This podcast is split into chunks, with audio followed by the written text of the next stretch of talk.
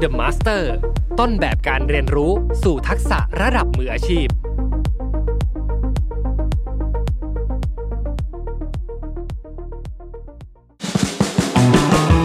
สนุกลดสนั่นกับ Mission to the Moon ยกขบวนสินค้ามาลดราคาส่งท้ายปี สูงสุดถึง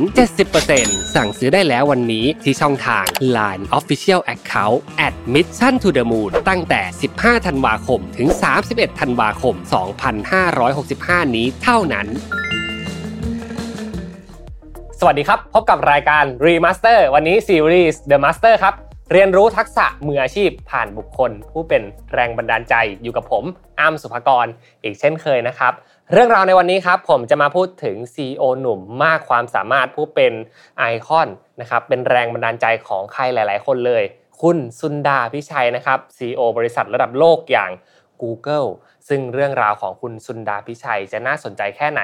และวันนี้ The Learner ของผมที่จะมาเล่าเรื่องราวของคุณซุนดาพิชัยนะครับคือคนที่เคย ร่วมงานจริง ๆ มากับคุณซุนดาพิชัยเลย พี่อ้อพรทิพย์กองชุนนะครับ พี่อ้อทำหน้าที่เป็นประธานเจ้าหน้าที่ฝ่ายการเติบโต หรือ Chief Growth Officer นะครับ บริษัทจิตตะเวล ยังไงวันนี้เราไปรับชมรับฟังกันได้เลยครับ เอาละครับ ตอนนี้แขกรับเชิญของผมก็พร้อมเรียบร้อยแล้วนะครับ ยังไงมาเจอกับเธอกันเลยนะครับ สวัสดีครับพี่อ้อ สวัสดีค่ะคุณอ้านี่สวัสดีค่ะ ทุกคนค่ะ ครับนี่ก็เป็นแขกรับเชิญของผมนะครับที่ แต่งตัวสดใสที่สุดตั้งแต่ใช่แล้วรายการมีมานะครับค่ะปกติธีมก็จะแบบอึมอึมๆครึมๆนะพี่อ้อจะได้ดูสดใสขึ้นใช่ขอบคุณมากที่มา เพิ่มค่ะความสดใสให้กับรายการนะครับค่ะยินดีค่ะ ขอบคุณที่เชิญมาด้วยค่ะได้ครับ จริงๆ ก่อนที่จะเริ่มเข้าสู่เนื้อหาทั้งหมด จริงๆผมชอบชื่อตำแหน่งพี่อ้อมากอ๋อผมค่ะเชื่อว่าค่ะ หลาย ๆ บริษัทเนี่ยก็จะมีตำแหน่งนี้ ให้ค่ะพี่อ้อขยายความการเป็น Chief Growth Officer Growth หน่อยครับว่าทำอะไรบ้าง ใช่ ก็ตามชื่อเลย เติบโตค่ะ growth คือเติบโตก็ส่วนใหญ่ tech startup เนี่ยจะจะมีตำแหน่งนี้ คล้ายๆ COO อืมอ่าคล้ายๆ CMO คือคือจริง ๆ เหมารวมหมดเลยค่ะ ก็จริงคือทำไมถึงเป็น growth เพราะว่า พี่อ้อมาทำงานกับจิตตะเนี่ยค่ะก็เป็นหนึ่งใน co-founder นะคะแล้วก็หน้าที่หลักก็คือทำอย่างไรก็ได้ ให้จิตตะเติบโตให้มากที่สุดก็คือมาอ๋อสเกลอ่ามาสเกลครับผมธุรกิจของจิตตะนะคะ เพราะฉะนั้นหน้าที่หลักก็คือทำยังไงอ่าเรื่องของผลิตภัณฑ์เนี่ยเราจะมีทีมที่ดูแลอยู่แล้ว คือ CEO จะดูแลผลิตภัณฑ์ เกี่ยวกับเรื่องของการลงทุนการวิเคราะห์หุ้นครับแล้วมี CTO ก็คือคนที่ดูแลเรื่องเทคโนโลยี Technology อัลกอริทึมต่างครับๆหลังจากนั้นก็เป็นหน้าที่พี่อ้อมหมดละอืม ก็คือทำยังไงให้ Product หรือผลิตภัณฑ์ที่เรามีเนี่ยค่ะ ไปสู่ User ไปสู่ตลาด แล้วก็สเกลได้อ่ามีลูกค้าจำนวนมากขึ้น หรือแม้กระทั่งขยายไปต่างประเทศ เพราะฉะนั้นครับผมพี่อ้อก็จะดูตั้งแต่หน้าบ้านถึงหลังบ้านเลยค่ะ หน้าบ้านก็คือฝั่ง Marketing ฝั่งเซลล์ครับนะคะหลังบ้านก็ดูเรื่องของ Operation เรื่องงาน Support ทุกอย่างเลย Compliance ดูเรื่องบัญชีครับอ่าดูเรื่องของ support ต่างๆ ที่ทำอย่างไรก็ได้ที่ธุรกิจสามารถที่จะเอ่อ รันไปได้แล้วก็เติบโตได้อะอืมก็ตามชื่อเลย Chief Growth Officer ค่ะโอเคจริงๆ คือทุกอย่างนั่นเองทุกอย่างที่ค่ะจะต้องเติบโตไปในอนาคตให้ได้ใช่นะครับใช่ค่ะซึ่งเหมาะกับเนื้อหาในวันนี้มากพี่อ้อเพราะว่า The Master ที่พี่อ้ออืมเลือกมานะครับค่ะก็ดูจะมีงานที่เป็นรูปแบบคล้ายๆกับที่พี่อ้อพูดมาใช่นะครับอาจจะค่เป็นสโคปที่ค่อยๆ กว้างขึ้นตามเวลาที่เขาได้เติบโตในการทำงานค่ะนะครับวันนี้เราจะมาคุยกันเรื่อง คุณสุนดาพิชัย คนนี้พี่อ้อมมีประสบการณ์ทำงานด้วยนะคะ ตอนสมัยที่อ่าทำอยู่ที่ Google มคือพี่อ้อจะทำอยู่ Google ประมาณ 10 ปีก่อนครับที่จะออกมาทำสตาร์ทอัพที่ Jitta โอเคนะคะเพราะฉะนั้นก็มีโอกาสได้ร่วมงานกันนะคะแต่สุนดาพิชัยไปไกลมาก ตอนนี้ก็เป็นกลุ่ม CEO ของ Alphabet ไปแล้วครัค่ะบผมแหมพี่อ้อก็ไม่แพ้กันนะครับ เรายังเป็นสตาร์ทอัพเล็ครักบๆยังต้องเติบโตอีกเยอะค่ะโอเค น่าสนใจครับวันนี้นอกจากเรื่องของประวัติชีวิตของคุณซุนดาแล้ว งานที่เขาทำเหมือนจะค่ะได้รับ insight ด้วยนะครับคุณผู้ชม เพราะว่าพี่อ้อเนี่ยเคยทำงานกับคุณซุนดามาเลย ใช่ค่ะ ขอเริ่มต้นอย่างนี้ครับ คุณซุนดาพิชัยเป็นใครนะครับอ่าเออค่ะ เอาจากคำถามง่ายๆประมาณนี้ก่อนก็ค่ะได้ครับ คือถ้าในแวดวงเทคโนโลยีจะเคยได้ยินชื่ออยู่แล้ว ถูกไหมคะเพราะว่าตอนเนี้ยปัจจุบันเขาเป็นกลุ่ม CEO ของ Alphabet Alphabet คือใคร Alphabet ก็คือเป็นบริษัทแม่ของ Google อีกทีอืมคือเรารู้จัก Google กันอยู่แล้วถูกไหมครับอะ Google Search Google Map ทุกอย่างที่เราใช้ในชีวิตประจำวันหรือทางธุรกิจเนี่ยเราจะคุ้นเคยกับ Google ซึ่งเขาก็ทำสตรัคเจอร์ใหญ่ขึ้นมี Alphabet นะคะเพราะว่าข้างล่างเนี่ยมันจะมี Product เยอะแยะไปหมดเลย ไม่ใช่แค่ Google Search อย่างเดียว แล้วก็ธุรกิจหลายอย่าง ซึ่งปรากฏว่าสุนดาพิชัยเนี่ยเรียกว่าเป็น CEO คนแรกนะคะที่มาทำที่ไม่ใช่ founder อ่าแล้วที่ไม่ใช่ยุคแรก ๆ คืออย่างของ Google เนี่ยตอนที่เริ่มต้นมาเนี่ยเราจะเคยได้ยิน co-founder สองคนก็คือ Larry Page กับเซอร์เกย์บินอะคนนี้จะเป็น co-founder ที่ช่วยกันปลุกปั้น Google มาตั้งแต่สมัยปี 1997 98 99 อย่างเงี้ยค่ะ เขาก็จะช่วยกันทำ Google Search ขึ้นมานะพอทำ Google Search ขึ้นมาปุ๊บโด่งดัง คนใช้ Google เยอะ โฆษณากับ Google ใช่ไหมคะอะเขาก็เริ่มไปโฟกัสที่ Product แล้วให้อีลิกสมิธอ่าเริ่มเป็นคนนอกที่มาทำเป็น CEO อ่าแล้วหลังจากนั้นลารีเพจหนึ่งใน co-founder เนี่ยก็กลับมาทำต่อนะคะทีนี้พอถึงจุดหนึ่งนะคะคนเหล่านี้ก็จะเริ่มรู้สึกเริ่มรู้สึกว่าเอ้ยฉันมีอย่างอื่นที่ต้องทำในชีวิตอ่าแล้วเขาก็จะต้องหาคนที่มาสืบทอดต่อนะคะซึ่งคนก็เซอร์ไพรส์มากเลยนะเพราะว่าอะไร เพราะว่าเอ้มันก็มี candidate เยอะแยะมากมาย คนที่ดูมีชื่อเสียง คนที่อยู่ในซิลิคอนวัลเลย์แล้วเก่งมากมายเลย แต่ปรากฏว่าหวยไปออกนะคะ คนที่เป็นพนักงาน อ่าพนักงานธรรมดาเลยนะครับอ่าแล้วมาจากประเทศอินเดีย เป็นชาวอินเดียนนะคะมาจากประเทศอินเดียซึ่งเขาก็ไม่ได้มีเส้นสายอะไรในซิลิคอนวัลเลย์มาก่อนเลยนะคะก็คือสุดท้ายเนี่ยแต่งตั้งให้สุนดาพิชัยเนี่ยเป็น CEO ของ Google ก่อนนะคะซึ่งตอนนั้นน่ะสุนดาพิชัยเนี่ยค่ะตำแหน่งล่าสุดก่อนมาเป็น CEO เนี่ยเขาเป็น Chief ของ Product ค่ะ ก็คือดูเรื่องผลิตภัณฑ์ของ Google ค่อนข้างเยอะเลยตอนนั้น รวมถึงดัง ๆ โด่งดังทั้งหลายก็เช่น Android Google Google Search หัวใจสำคัญใช่ไหมคะ Maps อย่างนี้อะเขาก็ดูแล้วก็ที่สำคัญที่เป็น Product ที่สร้างชื่อมาก ๆ ให้กับของสุนดาพิชัยก็คือ Google Chrome โอเคอ่าใช้กันอยู่ใช้กันอยู่ทุกวันใช่เขาเรียกเป็นเบราว์เซอร์ใช่ไหมคะซึ่งจริง ๆ Google Chrome เนี่ยแหละค่ะ พี่อ้อก็เลยได้มีโอกาสทำกับสุนดาพิชัยสมัยปี 2007 ย้อนกลับไป ค่ะเป็นเป็นอินเดียเป็นคนที่มาจากประเทศอินเดีย original เลยนะ ไม่ใช่เกิดในซิลิคอนวัลเลย์หนึ่งที่อเมริกาเลย เรียกว่าเป็นคนที่ต้นทุนต่ำมาก ต้นทุนต่ำมากเพราะว่าที่บ้านเขาเนี่ยค่ะที่บ้านเขาไม่ได้ร่ำรวยขนาดที่แบบโหต้องมีอุปกรณ์เทคโนโลยีแล้วเติบโตขึ้นมากับสิ่งที่มันล้ำสมัยนะคะเรียกว่าเขาเป็นคนที่อยู่ทางเกิดทางตอนใต้ของอินเดีย บ้านไม่ได้รวยมากอยู่เป็นห้องพักปกติเนี่ยค่ะครับอ่าไม่มีห้องนอนของตัวเองคือนอนพื้นเออเรียกว่าไม่ไม่ได้ร่ำรวยมาก แต่ก็ไม่ได้ถึงไม่มีอะไรเพราะพ่อเขาเนี่ยเป็นวิศวกรอยู่ที่โรงงานอ่าแม่เป็นเสมียน แต่ว่าชีวิตอะมันมันเริ่มจากการที่ไม่ได้มีอะไรเต็มมือนึกออกไหมคะบางคนอาจจะรู้สึกว่าโหคนที่เป็นซีอระดับเอ่อ Google ที่เป็นบริษัทเทค ระดับโลกเนี่ยน่าจะมีต้นทุนที่สูง เขาถึงได้ร่ำเรียนในมหาวิทยาลัยดีๆ มีความรู้มีความสามารถอันนี้อันนี้จะต่างโดยสิ้นเชิงเลย เรียกว่าจากคนธรรมดาเนี่ยค่ะกลายมาเป็น CEO Google ซึ่งเป็นบริษัทเทคระดับโลกเลยค่ะโอเค นี่ก็คือภาพรวมนะครับ overview ของคุณสุนดาพิชัยนะครับ จะเห็นได้ว่าชีวิตเขาไม่ง่ายนะครับ เริ่มต้นจากการเป็นระดับ operation ไต่เต้าขึ้นมาเรื่อยๆ และได้รับโอกาสเป็น ตำแหน่งที่เป็นเบอร์หนึ่งขององค์กรเบอร์หนึ่งองค์กร ใช้เวลา 11 ปี ไม่น่าเชื่อ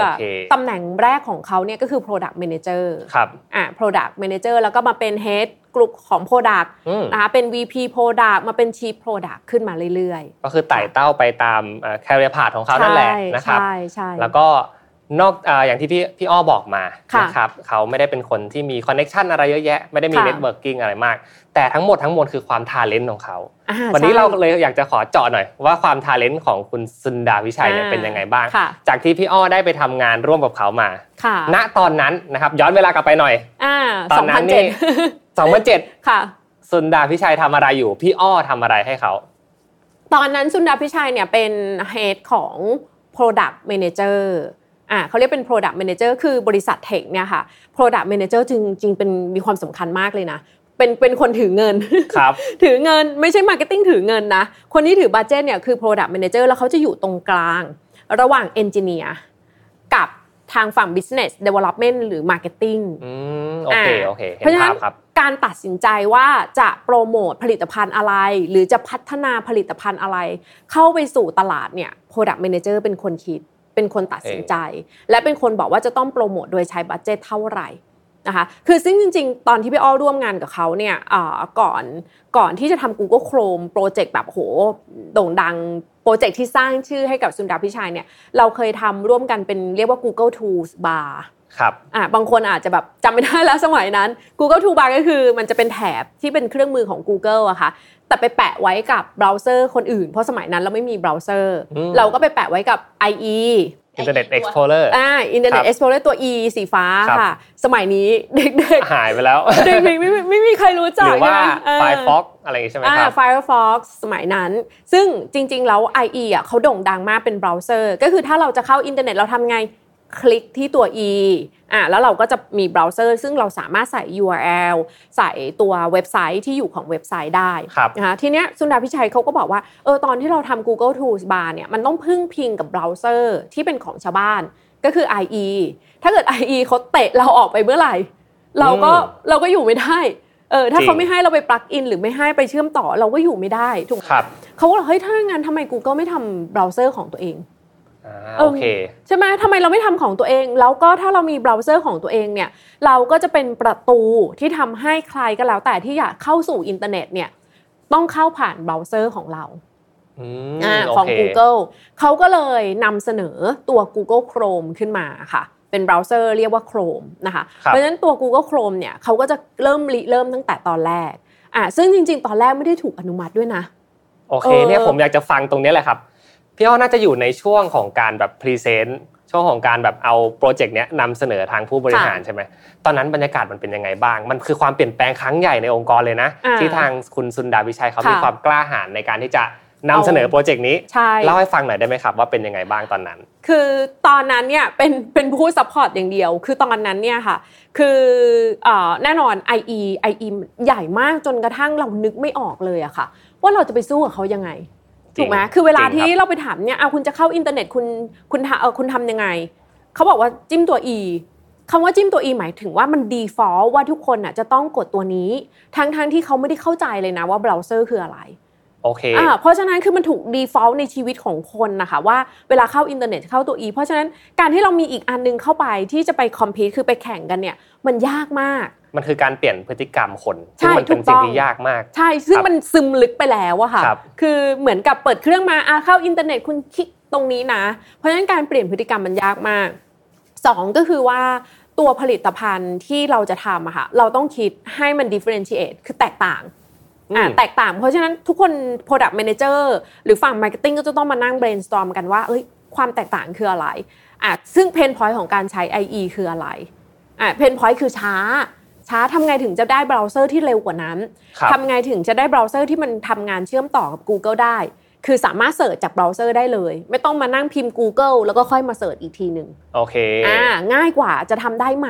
ซึ่งสิ่งเหล่านี้คือมันถูก brainstorm กันซึ่ง Sundar Pichai เป็นคนที่ค่อนข้างจะรับฟังได้ดีมากๆ คือเขารับฟังจากทั่วโลกเลย คือจากทั่วโลกคนที่เป็น key ในประเทศต่างๆอย่างตอนนั้นพี่อ้อทำ Southeast Asia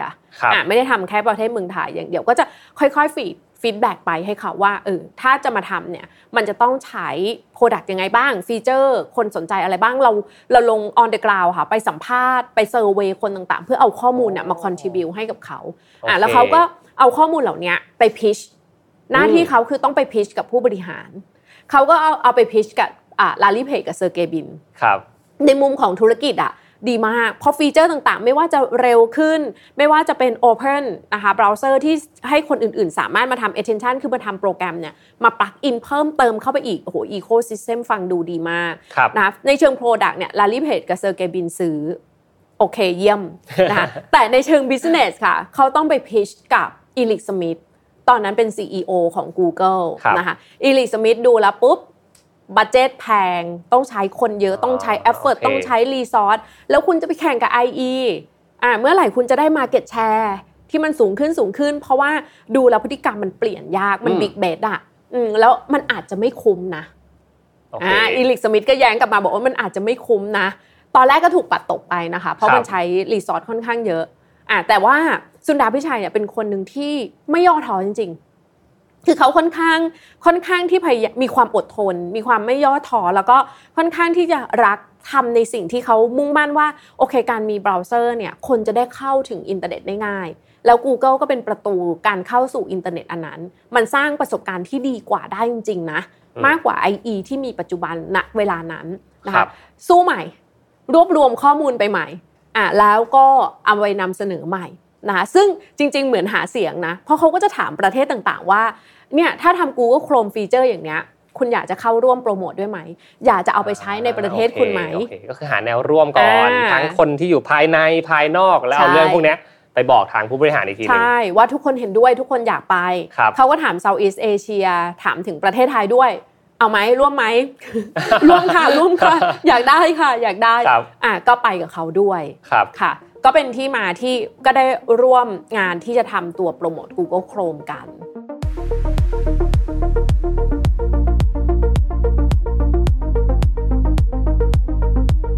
ก็คือมีความชาเลนจ์เพราะว่าใช่สิ่งที่เรียกร้องขอไปเป็นสิ่งที่ใหญ่มากๆสำหรับใช่ค่ะ Google ใช่ไหมครับ ใช่ค่ะอ๋อน่าสนใจมากๆ ผมชอบนะ หลายประเด็นเลย ก่อนอื่นขอย้อนกลับไปนิดนึงครับ ตอนที่พิชครั้งแรกไม่ผ่านเนี่ย ผมว่าทีมงานก็น่าจะมีความขวัญเสียใช่ความใช่ฟออยู่บ้างเนาะอ่าย้อนกลับไปเล่าให้ฟังหน่อยได้ไหมพี่อ้อตอนที่พิชครั้งแรก ๆ ไม่ผ่านค่ะเนี่ยเขา empower ทีมงานกลับมายังไงอ่าแต่ pitch ไม่ผ่านเป็นเรื่องปกติพี่อ้อจะบอกอ้ามว่าที่ Google เนี่ย pitch กันตลอดเวลาอ่าอ่าโอเคทำกันตลอดเวลาอ๋อมันกลายเป็นแบบ culture ที่นี่มัใช่ใช่ culture คือเรื่อง fail เป็นเรื่องปกติค่ะครับ เออเป็นเป็นเรื่องปกติ เพราะฉะนั้นตอนที่เราเตรียมไปอย่างดีแล้ว pitch ไม่ผ่านเขาก็จะมี comment อะ Eric Schmidt อาจจะมี comment กลับมาว่าเฮ้ยทำไมทำไมถึงมองว่าไม่ผ่านในเรื่องของทำไมเขาไม่ invest สิ่งนี้ครับเพราะเขา concern เรื่องอะไรอะซึ่งเราจะรู้เราก็ต้องไปต้องนั่งทำกันบ้าน ถ้าเราจะขอเข้าไปพิชอีก เราต้องตอบโจทย์ตรงนี้ให้ได้อืมอะเพราะว่าพี่อ้อพิชกับอีลิสมิธเยอะมาก อย่างอย่างยกตัวอย่างอย่างเมืองไทยนี่พิชเองก็คือทำ YouTube Thailand อ๋อครับอ่าอันนี้ก็ต้องพิช ไม่ได้มาได้ง่าย ๆ ทุกอย่างพิชทุกอันแล้วแต่ว่าสิ่งหนึ่งที่ดีก็คือว่า พอมันไม่ได้อะค่ะ เขาไม่ได้บอกเอ้ยไม่ได้เฉยๆเขาจะบอกว่าทำไม เพราะอะไรเขา concern เรื่องอะไร เขากังวลเรื่องอะไรอืมถ้าเราไปทำการบ้านเพิ่ม เพื่อตอบโจทย์สิ่งเหล่านั้นแล้วเขารู้สึกโอโอเค สิ่งที่เขา concern เรามีคำตอบ สิ่งที่เขากังวลหรือว่า budget ต่างๆอะเราจะไป manage ให้มันดียังไง หรือว่าเราบิ๊กเบ t กับมันยังไง เรา commit ที่จะทำให้ได้ยังไงอะค่ะ ส่วนใหญ่ผู้บริหาร Google ก็จะบอกงั้นงั้น you try เขาชอบที่จะทดลองครับอะล้มเหลวไม่เป็นไร เป็นเรื่องปกติอะแต่ว่าพยายามให้ถึงที่สุด ถ้ามันได้มันจะดีเยี่ยมมาก แต่ถ้าไม่ได้คุณเรียนรู้อะไรจากมัน อันนี้คือโอเค culture ของ Google เลยโอ้ชอบค่ะมากครับ ดีมากเลยนะครับยังไงจะลองนำไปปรับใช้ดูค่ะนะครับเพราะฉะนั้นพิชไม่ผ่านไม่ต้องเสียใจค่ะ เป็นเรื่องปกติของโอเคชีวิตคนเรานะคะครับก็ culture ของบริษัทค่ะระดับโลกนะครับ ก็จะมี โครงสร้างอยู่ประมาณนี้นะครับอืมกล้าให้ทุกคนพูดใช่กล้าแสดงความคิดคิดกล้าเห็นทำใช่ ทีนี้เนี่ยผมว่าน่าสนใจแล้วหลังจากที่การได้โครงการเนี้ยค่ะนำมาสู่ระดับของการปฏิบัติงานอืมอืมค่ะผมว่าอันนี้น่าสนใจกว่า โอ้ก็ก็ไม่ง่ายใช่เรารู้แหละว่ามันไม่ง่าย แต่ว่าเราก็คือคือเรามองว่าถ้ามันทำได้ เราทุกคนรู้สึกรู้สึกว่าเราอยากทำ ให้มันสำเร็จเนื่องจากว่ามันช่วยที่จะช่วยให้คนเข้าสู่อินเทอร์เน็ตได้มากขึ้นเลย ถ้าเรามีเบราว์เซอร์ที่มันเจ๋งขนาดนี้ความเร็วมากกว่า IE เป็น 10 เท่าอย่างเนี้ยค่ะอะ feature ต่างๆ ที่มาพร้อมครบสมบูรณ์เลย คือพูดง่ายๆ คือมันถูกดีไซน์มาเพื่อแก้ pain point แก้ข้อข้อเสียของ IE ในยุคนั้นเลยนะคะ เพราะฉะนั้นเนี่ยแต่ว่าตอนที่ launch ออกมาปีแรกประมาณ 2008 ค่ะครับอ่า2008 เนี่ยก็ตอนที่ launch เนี่ยก็ได้มีเอา OKR มาใช้กัน อะอันเนี้ยพี่คือ OKR คืออะไร Objective and Key Results ครับมันเป็นเหมือนการเซตเป้าในองค์กรของ Google ที่ใช้มาโดยตลอดอยู่แล้วอืมนะคะ Objective คือเราจะเป็น the best web browser ให้ได้ครับอะแล้วมันก็จะมี key result ว่าเฮ้ยทำยังไง ถึงจะไปเป็น the best web browser ให้ได้นะคะเพราะฉะนั้นมันก็จะมีการตั้งเป้าแล้วก็วัดผลกัน ช่วงปีแรกมาฮึกเหิมมากอยากจะได้สักประมาณอาอยู่ที่ 35 ล้าน user ก่อนเลย ปีแรกเป็นปีที่เรา launch ผลิตภัณฑ์ออกมา นะคะแล้วก็ไปดูว่าเฮ้ยเราจะทำอะไรบ้างครัก็บหลากหลายการที่เราจะทำ marketing อ่าการที่เราจะพัฒนา Product ให้สามารถใช้งานแล้วมันดีกว่า IE ดีกว่าเบราว์เซอร์อื่น ๆ อย่างเนี้ยค่ะเพราะฉะนั้น Key Result มันก็จะออกมาสันดาพิชัยจะเป็น Head เป็นคนที่ lead คิด OKR อะในระดับ Company หลังจากนั้นก็จะถูกเอ่อกระจายลงมากระจายลงมาจนกระทั่งมาถึง Southeast Asia มาถึงประเทศไทยที่พี่อ้อดูแลอยู่ นะคะอืมก็จะดูว่าเอ้ย strategy คือกลยุทธ์ของเขาเป็นยังไง เราก็จะปรับที่จะมาเอามาใช้อะครับกับกับในภูมิภาคของเรานะซึ่งจริง ๆ แล้วตอนที่เราทำอะก็ถือว่าเป็นการ introduce เรื่องใหม่เข้าสู่ตลาดเลยนะคะคนก็สนใจเยอะดีมาก ๆ เลยนะคะ แต่โดย overall แล้วถ้าทั้ง global เลยเนี่ยตั้งไว้ 35 ล้านนะคะ ในปีนั้นน่ะก็ทำไม่ได้ โอเค ได้อยู่ประมาณ 18 ล้าน user อืมอ่า คือถามว่าไม่ได้เนี่ย18 ล้านจากตั้งเป้าไว้ที่ 35 มันคืออะไร มันคือเฟลไหม คือล้มเหลวไม่ถึงเป้าไหม ใช่ ถูกต้อง แต่ว่าเราไม่ได้มองว่าล้มเหลวแล้วเราจะต้องพับโครงการ ครับ เรายังมองว่าเฮ้ยมันยังมีตั้งหลายจุดแน่ที่เรายังไม่ได้ทำอืมและบางจุดที่เราทำไปเรายังทำได้ไม่ดีพอ ครับ อ่าเพราะฉะนั้นก็จะต้องมานั่งคุยกันละ นะคะสุนดาพิชัยก็จะเรียกลีดต่างๆ เข้ามานั่งคุยแล้วว่าเอ้ยเกิดอะไรขึ้นเราจะปรับอะไร เราตั้ง OKR ของปี 2009 ใหม่ได้ไหม อะไรที่เราผิดพลาดไปเราจะปรับปรุงนะอะทุกคนก็ใส่โซลูชันเข้าไป brainstorm ได้ไอเดียมา ก็ตั้ง OKR ใหม่ ฮึกเหิมกว่าเดิมด้วยครับอ่าก็คือแทนที่จะตั้งแบบ 18 ล้านเป็น 20 ล้านแล้วกันอะไม่ใช่ นะคะประมาณอยู่ที่ประมาณ 50 ล้านเลยตอนนั้นอ๋อโอเคอ่าปีแรก 35 ได้ 18อ่าปีที่สองห้าสิบ50 แล้วอ่าห้าสิบก็จะมีเพิ่มหลายอย่างเลยค่ะ ตอนนั้นอาจจะเพิ่มเกี่ยวกับเรื่องของมี partner ครับอ่ามีใส่แบบเครื่องที่ผลิตในโรงงานเนี่ยเครื่องแล็ปท็อปอะค่ะ เดี๋ยวเราเอา Chrome ไปใส่เลยนะคะ มีการหา partner เยอะแยะอย่างตอนนั้นพี่อ้อก็ทำงานร่วมกับทาง telecom ก็คือคนที่ทำเกี่ยวกับเรื่องของคำนั้นเออ telecom ในเมืองไทยอะค่ะอืมที่ทำเป็น partner กันที่จะเอามาใช้งานด้วยอย่างเงี้ยหลายอย่างก็คือมีการปรับแล้วก็มีการพยายามมากขึ้นนะคะอืมแต่ก็อีกแหละไม่ได้ก็ยังไม่ได้อีกตั้งไว้ 50 ได้น่าจะประมาณอยู่ที่ 35 ประมาณนั้นอ๋อโอเคอ่าแต่ไม่มีใครล้มเลิกเลยเพราะอะไรรู้ไหมคะ คือสุนดาพิชัยเขาก็ปลุกระดมอีก คือคือเหมือน empower ทุกคน empower อีกอะค่ะเฮ้ยของเรามันเยี่ยมมาก คือครับเราพัฒนามาถึงจุดนี้เนี่ยเราเชื่อมั่นว่าของ Product เราดี Chrome เนี่ยเร็วกว่ามาก ๆนะคะ แล้ว Chrome ก็สามารถที่จะต่อยอดไปทำอะไรได้อีกมากมายกับ partner กับ Ecosystem เราเชื่อมั่นในผลิตภัณฑ์เราอืมแล้วเราคิดว่ามันยังไปได้อีกครับนะเราแต่ว่าเราอาจจะขาดบางสิ่งนะคะแต่ว่าเราถ้าเราพยายามเนี่ยปีหน้าปี 2010 เราต้องทำให้เราต้องทำได้แน่นอน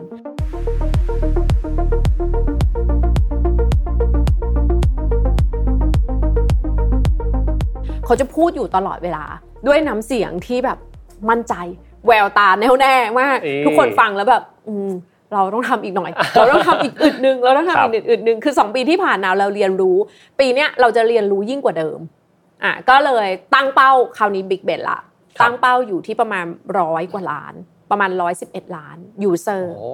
เออคือแทนที่เมื่อกี้ได้อ่าเมื่อเมื่อปีที่ปี 2009 ได้ 35 ล้านใช่ไหมครับงั้นขออีกหน่อย 50 ล้านนะกัน ไม่ ไม่ไม่ challenge พอ ไม่ challenge พอ แล้วเราก็รู้สึกว่าเราเรียนรู้จากความล้มเหลวมาแล้ว เรารู้ว่าเราทำอะไรผิดพลาด เพราะฉะนั้น solution ใหม่เนี่ยแน่นอนอันเนี้ยจะมาตอบโจทย์ เป็นสิ่งใหม่ที่เราพยายามที่จะไปถึงเป้าได้ นะเราไม่มีเราไม่ควรจะไปยึดถือกับสิ่งที่เราล้มเหลวมาแล้ว แล้วก็โอ้ขึ้นเล็กน้อยก็พอนะ เพราะเราเคยทำไม่ได้ คราวนี้ก็ไปแบบสองเท่าเลยอืมคือ111ล้านนะคะแล้วก็มีงบประมาณมากขึ้น ปีนั้นที่พี่อ้อทำเป็นปีแรกที่ Google อะค่ะทำโฆษณาในโทรทัศน์ในทีวี อืมโอเค ปกติไม่จ่ายเลยครับ Google ไม่จ่ายออฟไลน์ คือครับสมัยก่อนมันจะมีออนไลน์กับออฟไลน์ใช่ไหม Google ก็จะยืนหนึ่งในความเป็นออนไลออนไลน์น์ advertising ครับเพราะตัวเองขาย ad ออนไลน์ครับขายโฆษณาออนไลน์ เพราะฉะนั้นเราเชื่อมั่นในโฆษณาออนไลน์ แต่พอตอนเนี้ยเรารู้สึกว่า เอ้ย เราจะต้องเข้าถึงคนที่อาจจะไม่ได้อยู่ในออนไลน์ เยอะขนาดนั้น อาจจะเป็นคนที่กำลังจะเข้าสู่ออนไลน์ เพราะฉะนั้น สื่อที่เป็นออฟไลน์อะค่ะสื่อที่เป็นสื่อ traditional สื่อบิลบอร์ดสื่อโฆษณาทีวี วิทยุเนี่ยก็จำเป็นจะต้องเป็นช่องทางที่เราจะต้อง reach คือเข้าถึงกลุ่มเอ่อกลุ่ม target ของเราเข้าใจใช่ไหมคะปีนั้นมีงบประมาณมาเลยค่ะทำ TVC อืม ทำ TV commercial ค่ะครับอ่าโฆษณา Google Chrome คือพี่ก็งง เอ๊ยยังไงดี call to action คืออะไรนะครับมันกดดาวน์โหลดไม่ได้ไงคะอืมอ่าเราก็ต้องคิดคิดให้มันต่อเนื่องกันว่า พอไปเห็นโฆษณาในโทรทัศน์เนี่ยทำไงให้เขากลับมาดาวน์โหลด Google Chrome ด้วยอ่าโอเคอ่าก็ชา challenge น่าดู แล้วเป็นทุกประเทศเลยทุกประเทศได้งบประมาณมาโฆษณาครับโอ้โหแบบ big bet มากอะค่ะแล้วก็ทำกับ partner มากขึ้นทำกับโรงงานมากขึ้น มีแคมเปญเยอะแยะไปหมด นะคะซึ่งปรากฏว่าปีนั้นก็ทำงานหนักกันมาก แล้วซันดาร์ พิชัยเป็นคนที่ค่อนข้างละเอียด ละเอียดแล้วเขาก็ติดตามทุกติดตามทุกทุกอย่างที่อยู่ในโปรเจกต์ทั้งหมดเลย คือเรียกว่าคุยทุกอาทิตย์นะคะอะดูทุกอาทิตย์เนี่ยจะต้องมานั่งอัปเดต progress กันละ Southeast Asia เป็นยังไง ประเทศไทยเป็นยังไงต่างประเทศเป็นยังไงครับอ่าติดตรงไหนปัญหาคืออะไรหรือว่า best practice ถ้าประเทศนี้ทำแล้วผลตอบรับดีทุกคนมาฟังว่าเขาทำอย่างไร แล้วก็ปรับใช้กับอ่า ประเทศของตัวเองสิ ซึ่งปีนั้นอะทำงานกันหนักมาก ๆ แต่ผลลัพธ์ก็คุ้มค่ามากๆ เช่นเดียวกัน เพราะว่า Google Chrome เนี่ยค่ะแซงหน้า IE ขึ้นไปเลย คือเติบโตสูงมาก จนกระทั่ง Market Share สูงแซงหน้าไปเลยค่ะ ในปี 2010 ใช่ค่ะอืมจนกระทั่งมาถึงปัจจุบันก็กลายเป็นอันดับหนึ่งถูกต้องครอง Market Share 70%พอครับ IE บอกบายบาย IE ไปแล้วใช่ไหมไปแล้วตอนนี้เออใช่เหนื่อยเหนื่อยเขาก็คงถือเหว่านื่อยเป็น disruptor นะครับขค่ะองของการใช้เบราว์เซอร์เลยนะใช่ครับใช่ค่ะโอ้จริงๆ ย้อนกลับไปเมื่อปี 2010 นี่พอเราชนะเป็นผู้ชนะของตลาดค่ะนะครับมีการแซงหน้าเกิดขึ้นเนี่ยค่ะผมอยากจะรู้จริง ๆ ครับว่าณวันนั้นที่พี่อ้อได้ทำงานอยู่ ได้เรียนรู้อะไรจากมันบ้าง หลังจากที่เราฝ่าฟันหลายเรื่องกันมา ตลอดค่ะ3ปี ตอนนั้นพี่อ้อได้เรียนรู้อะไรในฐานะคนทำงานที่ Google บ้างโอ้เยอะเลยเยอะเลยคือ ครั้งแรกที่เราทำอะค่ะที่บอกว่าจะให้ทำ Google Chrome อะที่สุนดาพิชัยถามว่าเราจะทำร่วมไหมอะตอนที่เรายกมือเราก็รู้สึกว่าอืมเราอยากทำอะไรที่มัน challenge แต่พอเริ่มงานปุ๊บโหมันไม่ทำมันไม่ธรรมดาแล้ว เพราะว่าพี่ส่งคนไปเซอร์เวยอะค่ะแบครับบบนถนนเงี้ยเออรู้จัก Google Chrome ไหมคืออะไรไม่มีใครรู้จักรู้จัก IE ไหมพยักหน้ากันหมดเลย คือถาม 10 คนรู้จัก IE ไม่รู้จัก Google Chrome ถาม 100 คน อาจจะรู้จัก Google Chrome อยู่แค่หนึ่งคนมนึกออกไหมพอคบเราเริ่มเริ่มที่จะปล่อยออกไป ตอนนั้นก็ท้อนะ ตอนนั้นรู้สึกโหเราจะแซงยังไงอะเราจะทำยังไงคนถึงจะเปลี่ยน mindset ของเขาว่าเวลาเขาเข้าอ่าอินเทอร์เน็ตอะค่ะ ใช้ Google Chrome ไหมอ่าเพราะว่าก่อนที่เขาจะรู้จัก Google Chrome เนี่ยเขาต้องไปเข้า IE แล้วดาวน์โหลด Google Chrome ด้วยนะ ความซับซ้อนของมันถูกไหมตอนนั้น คือคือรู้สึกว่าโอ้โหฉัน ไม่ควรยกมือเลย คือแอบคิดแบนะบหนึ่งนะเอแบบอหนึ่งในใจแวบหนึ่งแวบหนึ่งแล้วก็รู้สึกว่า IE มันดีอะคนมันก็ใช้อยู่แหละ ต่อให้มันไม่ได้ดีที่สุด แต่ว่าสิ่งที่มันกระตุ้นนะคะสิ่งที่ encourage คือกระตุ้นให้พี่อ้อรู้สึกว่า อยากจะทำให้ได้เนี่ย คือต้องยกความดีความชอบให้ซันดาร์ พิชัยเลยคือเขา believe มากเขาเชื่อมั่นใน Product มากครับอะแล้วเขาก็พูดย้ำว่า Product ดีกว่ายังไง ฟีเจอร์ดีกว่าอย่างไรอะแล้วรับฟังด้วย รับฟังด้วยเพราะว่าตอนที่ออกใน Southeast Asia ด้วยที่ว่าในประเทศใน Southeast Asia ไม่ได้ใช้ภาษาอังกฤษครับเออเวลาออกมามันทำเวอร์ชันแรกเป็นภาษาอังกฤษค่ะ ทุกคนก็แบบโอ๊ยดาวน์โหลดมาเป็นภาษาอังกฤษฉันไม่ใช้ละอย่างของประเทศไทยเนี่ยไม่มีใครใช้เลย เพราะเป็นภาษาอังกฤษสองพอเริ่มทำภาษาไทย เริ่มภาษาไทยภาษาไทยก็ไม่ได้ดีขนาดนั้น ตัดคำไม่ได้ไม่ได้รองรับอย่างดีอะค่ะ เว็บนี้แบบบางทีเรียงไม่สวยเลย นะคะเพราะว่าตัว Chrome ไม่ได้รองรับภาษาไทยร้อยเปอร์เซ็นต์เออเราก็ feedback ขึ้นไปค่ะ feedback ไปเอ้ยมันพวก localization หรือการที่ทำให้รองรับ local language ก็คือภาษาที่ในท้องถิ่นนั้นๆนะมันยังทำไม่ได้ดีนะอืมเออเขา action ทันทีเลยเขาต้องไปหา engineer มาปรับปรุงทุกอย่างเลยครับเพราะว่าเราไม่สามารถทำอย่างนี้ได้ เพราะมันเป็น co- มันมันบล็อกอะค่ะมันคือถ้าใช้แล้วประสบการณ์ไม่ดีอะก็กลับไปใช้ IE เหมือนเดิมเถอะใช่ ทำไมเราจะต้องมานั่งดูแล้วลายตาในตัวตัวอักษรที่มันไม่รองรับภาษาเรา อย่างเนี้ยคือพอบอกไปเนี่ยค่ะเขาฟังแล้วเขารู้ว่าอันเนี้ยสำคัญ action เลยค่ะอ่าอะมี co-engineer มาแก้ไขให้รองรับภาษาท้องถิ่นเลยรวมถึงภาษาไทยด้วย เพราะฉะนั้นพี่รู้สึกว่าเขามี commitment เขาเขาเขามุ่งมั่นมากจริงอืมๆเออคือ big bet กับมันมุ่งมั่นกับมันมากจริง ๆ แล้วถ้าเราบอกเฮ้ยเราเอาอะ คือเรายกมือแล้วอะค่ะ นั่นหมายความว่าเราบอก I'm in อะคือแบบฉันไปด้วยอะงั้นก็ต้องไปด้วยให้สุดครับอ่าไม่ใช่มาบอกเอ้ยไม่ไหวแล้ว คือไปดูแล้วคนน่าจะยากไม่เราก็ไปกับเขา ซึ่งสิ่งที่เป็นบุคลิกของซันดาร์ พิชัยอันเนี้ยมันชัดเจนมากคือเขามุ่งมั่นแล้วเขาถ่ายทอดไปสู่คนทั้งทีม อย่าเพิ่งท้อนะ ปีแรกปีที่สองไม่เป็นไร สิ่งสำคัญเราได้เรียนรู้ เราทำอีกเราทำอีก เชื่อมั่นถ้าเรามุ่งมั่นเราทำให้มันดีขึ้นค่ะ มันต้องได้ผลลัพธ์ที่ดีกว่าเดิมแน่ ๆ อดทนแล้วทำมันให้ดี เพราะเราเชื่อมั่นใน product ของเรา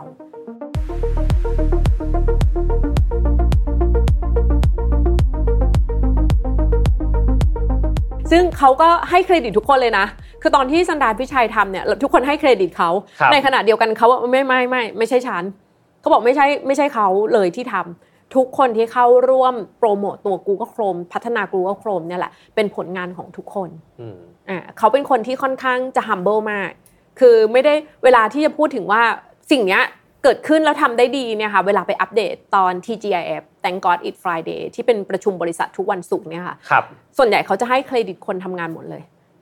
ไม่ได้พูดเลยนะว่าเขาเก่งและสามารถทำได้ยังไง เขาจะพูดถึงคนอื่นอยู่ตลอดเวลา อืมโอเคค่ะครับดูเป็นเนี่ยฟังฟังพี่อ้อนะครับ แล้วก็ดูสายตาที่พี่อ้อพูดมาเนี่ย ทุกอย่างดูจริงมากแล้วก็ดูมี ความเชื่อในผู้นำคนนี้มากจริงๆนะครับ และผมก็เชื่อว่าแบบการมีหัวหน้าที่ดีเนาะในชีวิตหนึ่งนะครับ มีผู้นำที่น่าให้ให้เราตามนะครับพร้อมที่ให้เราเป็น follow ที่ดีเนี่ย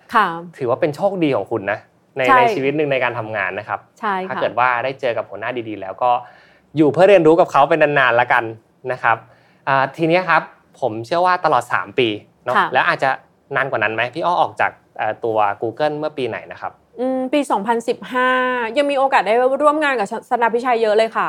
ค่ะ ก็หลังจากนั้นเขาก็ทำถูกถูกแอสไซน์ก็คือถูกมอบหมายให้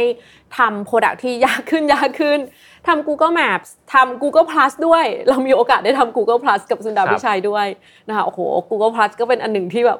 ค่อนข้างยากเหมือนกันเพราะต้องไปแข่งกับ Facebook นะคะอ่าแล้วหลังจากนั้นเราก็ทำ Android เขาถูกรับมอบหมายให้โปรโมตตัว Android ตัวมือถือ Google Chrome OS เครื่องแล็ปท็อปของ Google นะคะก็ทำด้วย One Laptop per Child อันนี้ก็ทำด้วยเหมือนกันเพราะว่ามันมีโปรเจกต์ที่อินโดนีเซีย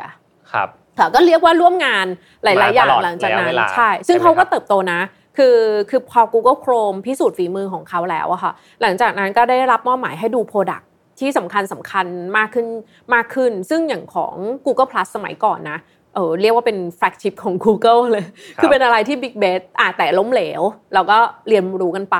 แล้ว Android Android ประมาณปี 2013 นะคะ ก่อนพี่อ้อออกนี่คือมันมันยิ่งใหญ่จริงๆ Android ยิ่งใหญ่จริง ๆ คือตอนนั้นซันดาร์ พิชัยก็ได้ทำ Android คู่กับ Rubin แอนดี้ รูบินอะชื่อจริงแอนดี้ รูบินซึ่งเขาก็ร่วมกันพัฒนาตัว Android ทำยังไงให้ตัว OS ในมือถือเนี่ยมันกระจายมากขึ้น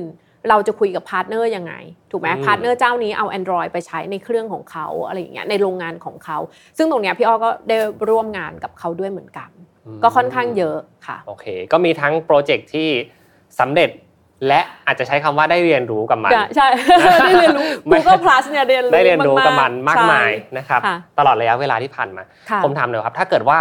ตีออกมาเป็นทักษะได้ไหมพี่อ้อ สักทักษะหนึ่งที่เด่นมาก ๆ เลยของผู้นำคนนี้ที่ทำให้หลาย ๆ โปรดักต์ของ Google ดูสำเร็จไปหมดเลย ดูทีมงานมีความแข็งแรง culture แข็งแรงอะไรคือทักษะสำคัญที่ซุนดาร์ พิชัยจะสามารถ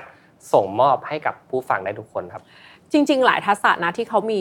เพราะว่าซุนดาร์ พิชัยเนี่ยเป็นตัวแทนของคน Google ที่เราเรียก character ค่ะ บุคลิกของคน Google อะเรียกว่า Google กู Google Google Google เออนะคะ Google เออเป็น Google อ๋อโอเคโอเคครับอ่าคือคือ Google เดี๋ยวชื่อบริษัท แต่ว่าเติม er ลงไปกลายเป็นพนักงานของบริษัทนี่มิชชั่นก็มีนะ Mooners อ๋อเหรออ่า Mooners แสดงว่าเราเรียกตัวเองว่า Mooners ใช่ครับดีค่ะก็อันนี้ก็จะเป็นเรียกว่าเป็น Google เออ Google ทีเนี้ยเวลาที่พูดถึง Google เขาก็จะบอกว่าอ้าวแล้วคนที่จะเป็น Google ต้องมีบุคลิกยังไง ต้องเป็นคนแบบไหนยังไง คือสุนดาพิชัยเลยค่ะ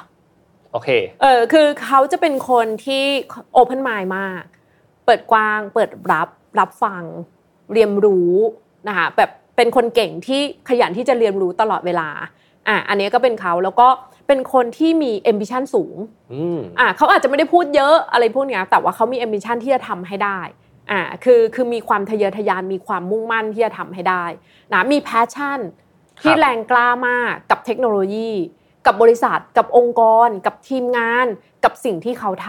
ำอ่า passion ค่อนข้าง strong มากเนี่ยคือสิ่งที่ที่ที่เราบอกเป็น Googler เพราะฉะนั้นตอนที่ทำงานกับซุนดาร์ พิชัยกับทำงานกับทุกคนค่ะเขาค่อนองค์เพื่อนหมายเป็นคนที่เปิดรับ แล้วก็เป็นคนที่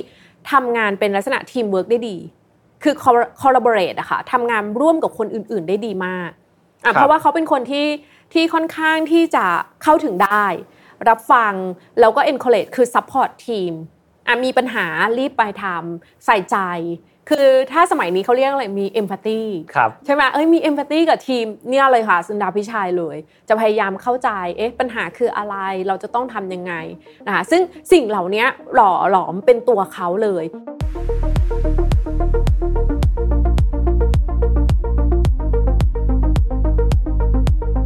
ใน Google เนี่ยมีคนพูดว่าใครบ้าง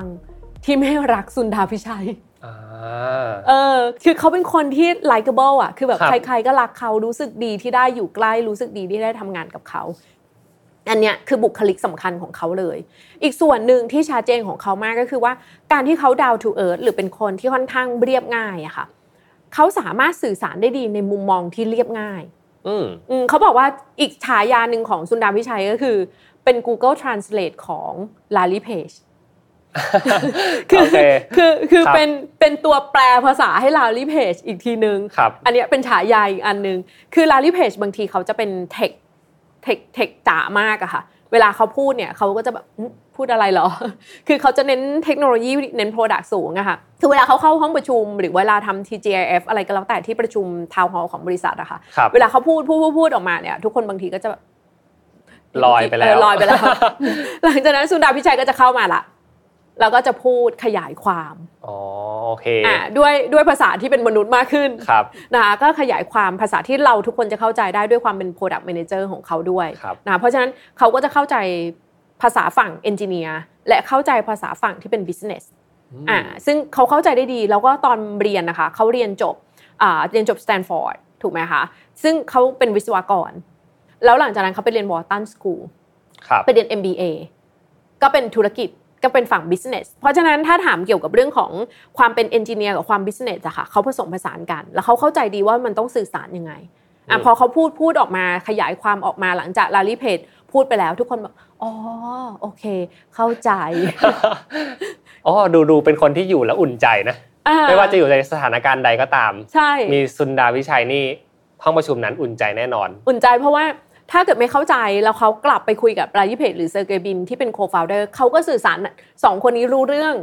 เพราะคือเขาก็เป็น engineer เหมือนกันนึกออกไหมคะท็อปเพอร์ฟอร์เมอร์ของ middle management ชัดๆเลยครับ ใช่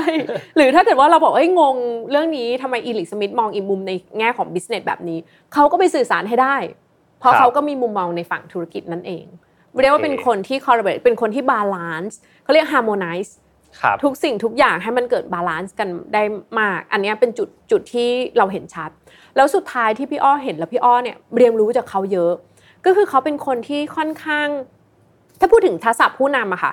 จริงๆแล้วเขาจะโดดเด่นมาก คือเป็นคนที่ compromise อ่าภาษาไทยอาจจะรุนแรงเนาะภาษาไทยใช้คำว่าประนีประนอมครับอ่าอาจจะมองอีกแบบคนไทยมองอีกแบบมองมองประนีประนอมเหมือนแบบ ไม่ได้ คือไปกับใครก็ได้อืมเออใครพูดอะไรก็ได้จริง ๆ ไม่ใช่ครับแต่เขาจะมองความ balance ความ collaborate ให้ได้อ่าเพราะฉะนั้นเขาจะพยายามคิดว่าโอเค ถ้ามันมีปัญหา มันจะแก้ปัญหายังไง เพื่อให้ท้ายที่สุดแล้วได้ solution ที่ดีที่สุด ถูกไหมคะอ่าถ้าต้อง prioritize คือถ้าจัดลำดับจะเอาอะไรขึ้นมาก่อนหลัง เขาก็จะพยายามที่จะหาวิธีที่ทำยังไงให้มัน balance ในทุกๆทีมได้ ครับอะแต่เขาเป็นคนที่ไม่ใช่ประนีประนอมหรือคอม p r o m i s e แบบอ่อนโยน จนรู้สึกอ่อนแอนะในในท่าทีเดียวกันที่เขาคอม p r o m i s e เนี่ยค่อนข้างเป็นคนที่แกร่งใช้ได้เลยล่ะโอเคเออแกร่งมุ่งมั่นเลย คือถ้าทำทำชัดเจนการตัดสินใจ ถ้าเราจะทำ Google Chrome แบบนี้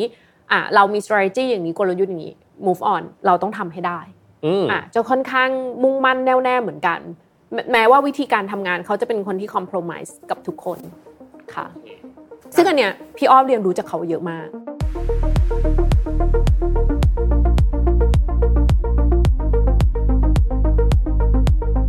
คือการเป็นคนที่หาวินวินซิ t u เ t ชันให้กับทุกคนนะจริงจริงๆเป็นทักษะที่สำคัญมากอืมๆในการทำงานในยุคนี้ค่ะ ก็เลยอยากจะถามพี่อ้อต่อครับว่า ในวันนี้ที่ทำหน้าที่เป็น Chief Code Officer นะครับ สิ่งที่ได้เอามาใช้จากสิ่งที่คุณสุนดาพิชัยได้ เหมือนถ่ายทอดจากการลงมือทำแล้วก็ให้พี่อ้อเนี่ยไปเป็น follower ติดตามเขาเนี่ยค่ะมีอะไรบ้างที่เอามาปรับใช้ณปัจจุบันครับอืมค่ะ จริงๆก็ข้อนี้เลยข้อเรื่องของ compromise คือพยายาม balance เนื่องจากพี่อ้อเนี่ยค่ะก็เป็นคนค่อนข้างรีบ ชัดเจนตรงเป๊ะเป๊ะเป๊ะครับนะคะ perfectionist บ้าง ไม่บ้างเยอะเลย มันก็เลยกลายเป็นว่าพี่อ้อเนี่ยมีวิธีการทำงานที่ค่อนข้างชัดเจนจนเกินไป ตอนที่ออกจาก Google มาค่ะ Google ค่อนข้างจะ straightforward พอออกมาปุ๊บมาอยู่จิตตะค่ะนะคะเขาจะช็อกเลย อืมเป็นไงครับ คือพี่อ้อไม่ได้ไม่ได้เขาจะช็อกเขานะเขาทุกคนที่อยู่จิตตาเนี่ยแหละเขาจะช็อกพี่อ้ออ๋อกับพฤติกรรมที่พี่อ้อได้ส่งอใส่อกเข้าไปไปครับ มันค่อนข้างตรงชัดเจนมากเกินไปรับไม่ทัน เพราะว่าวิธีการทำงานของคนไทยก็จะเป็นอีกแบบหนึ่งอืมค่อยๆพูดก็ได้ ถ้าจะตำหนิหรือ feedback อะ อาจจะเป็นวันออนวันได้ไหมโอเคอะมันก็จะได้พูดกันชัด ไม่ใช่พูดกันในที่ประชุมคนหมู่มากอะซึ่ง Google อะชัดซัดกันอย่างนั้นเลย เรารู้สึกมันเป็นเรื่อง culture ปกติครับอ่าคือฟีดแบ็กกันตรงๆ แต่พอเป็นอย่างเงี้ยเราต้องค่อยๆ ต้องค่อยๆ เพราะว่าอาจจะเป็น culture ที่คนไทยค่อนข้างประนีประนอม หรืออยู่กันแบบครอบครัวก็ได้ถูกไหมครัคะบเขาก็เลย culture ชอบพี่อ้อมาก นะคะแล้วก็สองก็คือไปเรียนเรื่องของ strength finder เคยเรียนกันไหมคะครับที่เราต้องมาหาจุดแข็งจุดอ่อน แล้วเราก็ทำให้จุดแข็งเราดีที่สุด ปรากฏว่าทำข้อสอบออกมาแล้ว test ออกมาแล้ว คือพี่อ้อเป็น commander อะผู้บัญชาการหายากมาก หายากจริง ๆ แล้วก็เอ่อค่อนข้างจะชัดเจนมากข้อนี้นะคะ ทีเนี้ยไอ้ commander มันมีข้อดีอะไรข้อเสีย คือข้อดีก็คือว่ามันชัดเจน ตรงไปตรงมาชัดเจนคำสั่งชัดเจนทำชัดเจน แต่ว่าข้อเสียของมันก็คือในในการที่องค์กรบางองค์กร ต้องการให้มันยืดหยุ่น ต้องการให้ทีมงานสามารถที่จะเสนอขึ้นมาได้ มันไม่ใช่แค่ top-down เออ commander top-down อย่างเดียว top-down อย่างเดียวไม่ได้มันจะต้อง bottom-up ด้วยนะคะเพราะฉะนั้นเนี่ยตอนนั้นพี่ก็คือมี feedback มาแหละว่าพี่อ้อต้องปรับปรุงตัว คือปรับปรุงตัวครัคุบณคุณจะเอาให้ได้อย่างเดียวไม่ได้แล้วคุณต้องปรับยืดหยุ่นบ้าง คือพี่อ้อก็เลยต้องกลับไป ทบทวนในสิ่งที่เราได้เรียนรู้จาก Sundar Pichai โอเคอ่าครับว่าเขาเออทำไมเขาเป็น leader ที่คนนับถืออืมหรือขึ้นสูงสุดเป็น CEO ได้ทั้งทั้งๆที่เขาไม่ได้เป็น commander เลย เขาเป็นคอม p r o m i s e ที่ทุกคนรักและทำได้ดีมากๆทำไมเขาถึง balance ทุกคนได้อะพี่อ้อไปเรียนรู้อะเรียนรู้จากเขาว่าวิธีการตัดสินใจต้องทำยังไง เรา open เขา open ให้ทุกคนได้พูด แล้วสุดท้ายเขาเป็นคนบอกว่าต้องทำยังไงอืม คือเขาฟังเขาไม่ได้มาถึงสั่งสั่งสั่งพี่อ้อมาถึงไม่ต้องพูดเดี๋ยวพี่สั่งอ่าเราเราหยุดอ่าครับอ่าพูดมาพูดมา คือก็เรียนรู้จากเขาว่า จริง ๆ เรานั่งอยู่หัวโต๊ะนะ คุณยังเป็น leader นั่งอยู่หัวโต๊ะแต่ตอนที่คุณตัดสินใจว่าจะทำอะไรอะค่ะ คุณต้องแบบ disappear คือแบบหายไปสักพักก่อน แล้วให้ทุกคนพูด ทุกคนพูดทุกคนเสนอ แล้วคุณค่อยทำ consensus consensus ก็คือสรุป ตัดสินว่าคนหมู่มากมองยังไง หรือผลประโยชน์ที่บริษัทจะได้รับองค์กรจะได้รับ หรือสิ่งที่เราควรจะต้องทำที่มันจะเป็น solution ที่ดีที่สุดเป็นยังไง เราเนี่ยแหละเป็นคนสรุปให้ make decision ให้อืมอะเราแต่ว่าเราฟังจากทุกคนพูด ไม่ใช่เราคิดมาจากบ้านแล้วเราก็มาสั่งทุกอย่าง แล้วทุกคนไปทำงานไม่ใช่ ก็จะเริ่มปรับ ปรับตรงนี้เพื่อเพื่อที่จะให้มันเกิดการที่จะ collaborate กันมากขึ้น เนี่ยแหละค่ะ อันเนี้ย inspire จาก Sundar Pichai เลย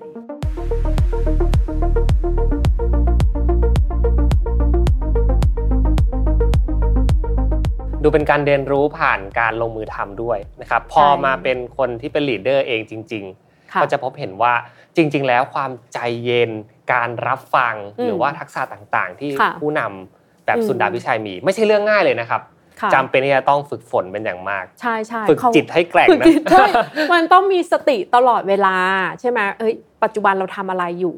นะคะปัจจุบันเราทำอะไรอยู่ เรามีสติเราคิดในสิ่งที่มันเกิดขึ้นตรงนี้อยู่ สุนดาผู้ชายนี้คือเขาเรียกว่าเป็นเป็นคนที่นิ่งมากบางทีอาจจะโดนแซวว่าเป็นเหมือนน้ำแข็งไปเลยอะค่ะ แต่เขานิ่งจริงอ่านิ่งจริงนิ่งนิ่งแล้วคิดค่อนข้างเยอะ คือเขาเป็นคนรับคนเก่งมากนะ แต่ว่าเขาไม่ได้พูดพูดพูดพูดเยอะๆอะค่ะ เขาจะค่อนข้างนิ่งแล้วคิด พูดไม่ต้องเยอะขนาดนั้น ซึ่งจริงๆแล้วดีมากกับองค์กรของ Google เพราะ Google มันผ่านช่วงที่เป็นแบบสตาร์ทอัพอะที่เกิดคือเกิดใหม่ๆอะเอ่อมามานานแล้วเพราะตอนนี้ Google ประมาณ 20 กว่าปีแล้วถูกไหมครับเพราะฉะนั้นมันไม่ได้เป็นสตาร์ทอัพแบบโอ้โหเล็ก ๆ ขนาดนั้น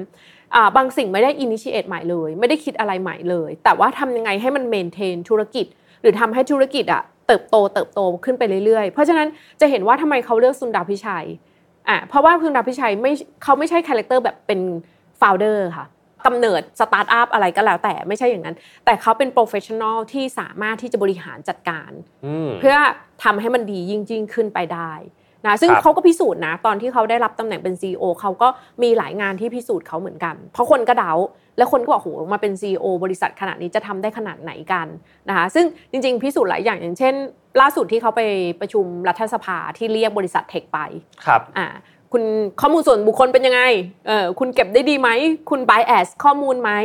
นะคะคุณให้ความสำคัญกับความมั่นคงของชาติหรือเปล่า อะไรพวกเนี้ยคือถูกยิงคำถามเหมือน Mark Zuckerberg ก็เคยโดนอะไรพวกเนี้ย ค่อยๆตอบ มีสติมากแล้วก็ตอบอย่างใจเย็นตอบแบบมีเหตุผลอ่าซึ่งทำได้ดีมากคือสื่อทุกสื่อหรือว่าคนที่เป็นผู้บริหารค่ายอื่น ๆ ก็ชมสันดาพิชัยเรื่องนี้มาก ๆเลย ว่าเขาควบคุมสติอารมณ์แล้วตอบได้อย่างได้อย่างมีเหตุและมีผลทำให้เขาผ่านพ้นเรื่องของการสอบปากคำตรงนั้นไปได้อ่าโอเคเรียกได้ว่าผู้นำคนนี้คือคนที่เป็นไรท์แมนจริง ๆ ที่ได้มาอยู่ในบริษัทที่เป็น stage นี้ด้วยนะ stage ของการ maintain เพื่อให้ธุรกิจเนี่ยเติบโตต่อไปได้เรื่อยๆ ผมว่า Larry Page คงคิดมาเยอะ คิดมาดีมากๆ แน่ๆครับคงมีการพูดคุยกันในบริษัทมากมายหลาย ๆ ครั้ง ว่าคนคนนี้แหละคืออย่างที่พี่อ้อบอกเนาะเป็นคนของ Google จริงๆ คนนี้ทำงานให้ Google ได้ก็ต้องเป็นคนที่มี character แบบ Google นี่แหละ ใช่ค่ะครับ นี่ก็คือเรื่องราวนะครับทั้งหมดของคุณสุนดาพิชัย วันนี้ได้ฟังอินไซต์จริงๆนะครับจากพี่อ้อที่เคยทำงานกับ คุณสุนดาวิชัย ผมไม่รู้จะมีโอกาสดีๆ ที่จะได้รับฟังแบบนี้อีกสักกี่ครั้งนะแต่มีอีกหลาย ๆ เรื่องเลยนะครับ ที่รู้สึกว่าเราน่าจะนำไปปรับใช้เป็นประโยชน์ได้ ไม่ว่าวันนี้คุณจะอยู่ในตำแหน่งใดนะครับ คุณอาจจะเป็นพนักงานที่เพิ่งเริ่มต้น อาจจะเป็นซีเนียร์นะครับเป็นเมนเจอร์หรือ C level ก็ตาม จริง ๆ ทักษะความเป็น leadership แบบสุนดาพิชัย ไม่จำเป็นต้องเป็นที่ตำแหน่งงานก็ได้ ใช่ จริง ๆ ทุกคนควรจะมีทักษะพวกนี้ติดตัวไว้ เพื่อ influence คนรอบๆตัวทำงานเป็น team player และสามารถทำให้งานสำเร็จลุล่วงไปได้พร้อมๆกันนะครับ ยังไงวันนี้ขอบคุณพี่อ้อมากที่มาแชร์ประสบการณ์กันนะครับ สวัสดีครับขอบคุณมากค่ะ สวัสดีค่ะ สวัสดีครับ พบกับรายการ Remaster วันนี้ซีรีส์พิเศษ The Master ครับ เรียนรู้ทักษะความเป็นมืออาชีพผ่านบุคคล ผู้เป็นแรงบันดาลใจนะครับ อยู่กับผมอ้ำสุภกรอีกเช่นเคยครับ วันนี้ครับผมอยากจะมาเล่าให้ฟังนะครับ เกี่ยวกับเรื่องของการพัฒนาทักษะภาวะความเป็นผู้นำการยกระดับความเป็นผู้นำซึ่งส่วนตัวของผมนะครับคิดว่าทักษะนี้เป็นทักษะที่สำคัญมาก ๆ ในการทำงานยุคนี้ครับไม่ว่าจะเป็นตำแหน่งใดก็ตามนะครับ คุณอาจจะเข้ามาทำงานเพิ่งเริ่มต้นนะครับ อาจจะทำงานไปสักระยะหนึ่งกลายเป็น senior เป็น manager หรือเป็น C level ทักษะความเป็นผู้นำไม่จำเป็นที่จะต้องขึ้นอยู่กับตำแหน่ง แต่จำเป็นที่จะต้องใช้ครับในการพัฒนาคนรอบตัว ยกระดับคนรอบตัวนะครับ ให้สามารถทำงานให้สำเร็จลุล่วงไปด้วยกันได้ นี่คือนิยามสำคัญของการพัฒนาทักษะความเป็นผู้นำซึ่ง The Master ในเรื่องนี้เป็นคนที่ผมชื่นชอบอย่างมาก ติดตามผลงานเขามาเป็นระยะเวลาอันยาวนานนะครับ คุณ John C. Maxwell นะครับกูรูด้านการเป็นผู้นำเป็นคนที่ทำอาชีพนี้โดยตรงเลยครับ เป็นที่ปรึกษา ของการสร้างภาวะผู้นำการยกระดับภาวะผู้นำให้กับองค์กร วันนี้เราจะไปรู้จักกับคุณ John C. Maxwell ในแต่ละมิติกันครับ John C. Maxwell นะครับบอกว่าในกระบวนการการสร้างภาวะผู้นำเราจะต้องขจัดสิ่งที่ไม่ดีต่อตัวออกไปเสียก่อนครับ จนเหลือแต่สิ่งดีๆ หรือสิ่งที่เรียกว่าจุดเด่นนั่นเองนะครับเขามีปรัชญาในการทำงานที่เรียกว่าถ้า ลุงโลดหรือจะล้มเหลวในองค์กรเนี่ยก็อยู่ที่ผู้นำผู้นำเป็นคนชี้เป็นชี้ตายกับองค์กรองค์กรหนึ่งเลยนะครับจะเรียกได้ว่าคุณจอห์นซีแม็กซ์เวลล์นะครับมีความโฟกัสนะครับมีความสนใจเกี่ยวกับเรื่องของภาวะผู้นำเป็นอย่างมาก เพราะเชื่อว่านี่คือกุญแจสำคัญในการประสบความสำเร็จขององค์กรองค์กรหนึ่งเลย คุณ John C. Maxwell นะครับเกิดวันที่ 20 กุมภาพันธ์ ปี 1947 นะครับ นานมากแล้วนะครับ ที่ Garden City เมืองมิชิแกนประเทศสหรัฐอเมริกานะครับ ปัจจุบันนี้เขามีอายุถึง 75 ปีแล้วนะครับ ก่อนที่เขาจะมาทำงานในแวดวงของธุรกิจเนี่ยคุณ John C.แม็กซ์เวลล์นะครับ เคยทำงานเป็นอาชีพนี้ครับศิษยาภิบาลของคริสตจักรใครที่นับถือศาสนาคริสต์นะครับ น่าจะรู้จักกับอาชีพนี้ นะครับก็คือคนที่ดูแลคริสตจักรนะครับเป็นคนที่บริหารงานในคริสตจักรนั่นเอง อย่างแรกเลยครับในปี 1970 นะครับคุณแม็กซ์เวลล์เป็นผู้นำคริสตจักรนะครับใน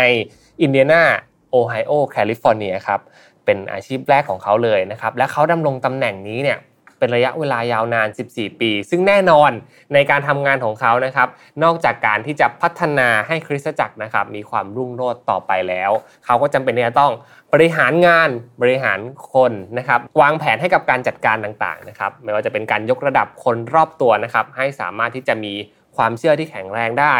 มีเรื่องของ mindset ที่แข็งแรงพอที่จะนำไปส่งต่อให้กับผู้คนที่เข้ามานับถือในศาสนาที่เขาได้ดูแลอยู่นะครับ และตลอดระยะเวลา 30 ปีนะครับตั้งแต่ปี 1970 เนี่ยเขาก็ได้ทำงานอยู่ตรงนี้จนกลายเป็น professional นะครับได้รับรางวัลได้รับตำแหน่งมากมายในวงการของคริสตจักรนั่นเอง จนกระทั่งในปี 2010 นะครับคุณจอห์นซีแม็กเวลเนี่ยได้รับโอกาสสำคัญในการเป็นผู้นำประชุมนะครับ NAA หรือ National Agent Alliance นะครับซึ่งเป็นงานที่เป็นการประชุมระดับชาติเลยนะครับ เขาได้ทำการพูดถึงนะครับลักษณะของภาวะผู้นำที่อยากจะส่งต่อให้กับผู้คนนะครับและสร้างแรงบันดาลใจจนกลายเป็นชุดความรู้ที่ คนทั่วโลกนะครับยอมรับทั่วกันตลอด 40 ปีที่ผ่านมาเนี่ยคุณจอห์นซีแม็กเวลได้ออกหนังสือไว้เยอะมาก ๆ เลยทีเดียว ซึ่งเป็นหนังสือที่พูดถึงเรื่องของการพัฒนาทักษะผู้นำล้วน ๆ เลยครับ ผมยกตัวอย่างหนังสือชื่อดังนะครับ ที่เป็น bestseller ของสหรัฐอเมริกานะครับ นั่นก็คือ Thinking for a Change นะครับ Leadership 101หนึ่งใน 3 ของหนังสือที่ผมชอบที่สุดเลยนะครับก็คือ five levels of leadership นั่นเอง ซึ่งนอกจากการเขียนหนังสือของคุณจอห์นซีแม็กซ์เวลล์แล้วนะครับเขาก็ได้ทำการอบรมด้วยนะครับ ใครที่สนใจและมีความใคร่รู้เกี่ยวกับเรื่องของทักษะผู้นำแบบที่คุณจอห์นซีแม็กซ์เวลล์อยากส่งต่อเนี่ยก็สามารถ take คอร์สเข้าไปเรียนกับเขาได้เช่นกันนะครับ ปีหนึ่งมีคนมาอบรมเรียนกับคุณจอห์นซีแม็กซ์เวลล์นะครับกว่า 350,000 คนเลยทีเดียวครับ พอรู้ประวัติคร่าวๆของคุณจอห์นซีแม็กซ์เวลล์ไปแล้วนะครับ วันนี้เรามารู้ถึง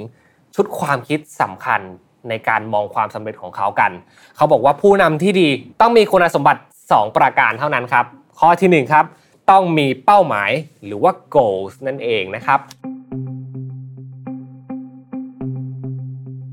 ผู้ที่จะประสบความสำเร็จครับ จะต้องรู้ว่าตัวเองกำลังทำอะไรอยู่ทำเพื่ออะไรนะครับ จอห์นซีแม็กเวลนะครับเขากล่าวว่าวันสำคัญในชีวิตของเรามีแค่ 2 วันเท่านั้น 1 ครับ วันที่เราเกิดมาลืมตาดูโลกครับ ส่วน 2 ครับ คือวันที่เราค้นพบว่าตัวเราเกิดมาเพื่ออะไร เป็นคำถามที่สำคัญมากๆเลยนะครับ แต่ละคนคงตอบได้บ้าง บางคนก็อาจจะยังตอบไม่ได้นะ วันนี้ระยะเวลาจะเป็นตัวพิสูจน์นะครับว่าเราเกิดมาเพื่ออะไรคำตอบนี้เป็นคำตอบที่คุณจอห์นซีแม็กเบลนะครับให้ความสำคัญอย่างมาก วันแรกเกิดมาแล้ว วันที่ 2 เกิดมาเพื่ออะไรล่ะ เกิดมาเพื่อทำภารกิจอะไรนะครับ เรื่องที่ 2 ที่เขาให้ความสนใจเป็นอย่างมากก็คือเรื่องของการพัฒนาตัวเองครับ หรือว่า improvement นั่นเอง ในการเติบโตของการทำงานนะครับ นอกจากว่าเรารู้แล้วว่า objective หรือว่าสิ่งที่เราทำอยู่นั้นสำคัญอย่างไรทำไปเพื่ออะไรนะครับเราก็จำเป็นที่จะต้องพัฒนาตัวเราไปเรื่อยๆ เพื่อไปสู่จุดที่เรียกว่าความสำเร็จ นอกจากการตั้งเป้าหมายให้ดีแล้วนะครับ กระบวนการในความสม่ำเสมอในการพัฒนาตัวเองเนี่ยก็จำเป็นอย่างยิ่งให้เราสามารถไปถึงเป้าหมายได้ โดยที่ไม่ใช่แค่คิดแค่ฝันนะครับ แต่เป็นกระบวนการในการลงมือทำนั่นเองครับ ซึ่งคุณจอห์นซีแม็กซ์เวลล์นะครับก็มีประโยคเด็ดอีกแล้วนะครับในการมาบอกถึงเรื่องของการพัฒนาตัวเอง เขาบอกว่าการที่เราจะเติบโตไม่ใช่เป็นการเติบโต โดยอัตโนมัติ ไม่ใช่ว่านอนอยู่ตื่นมานอนอยู่ตื่นมาแต่ละวัน แล้วก็ประสบความสำเร็จเลย ไม่มีทางเป็นแบบนั้นได้นะครับ การทำงานไปวันๆโดยที่ไม่มีจุดหมายนะครับไม่ใช่หนทางไปสู่ความสำเร็จสำหรับคุณจอห์นซีแม็กเวลครับ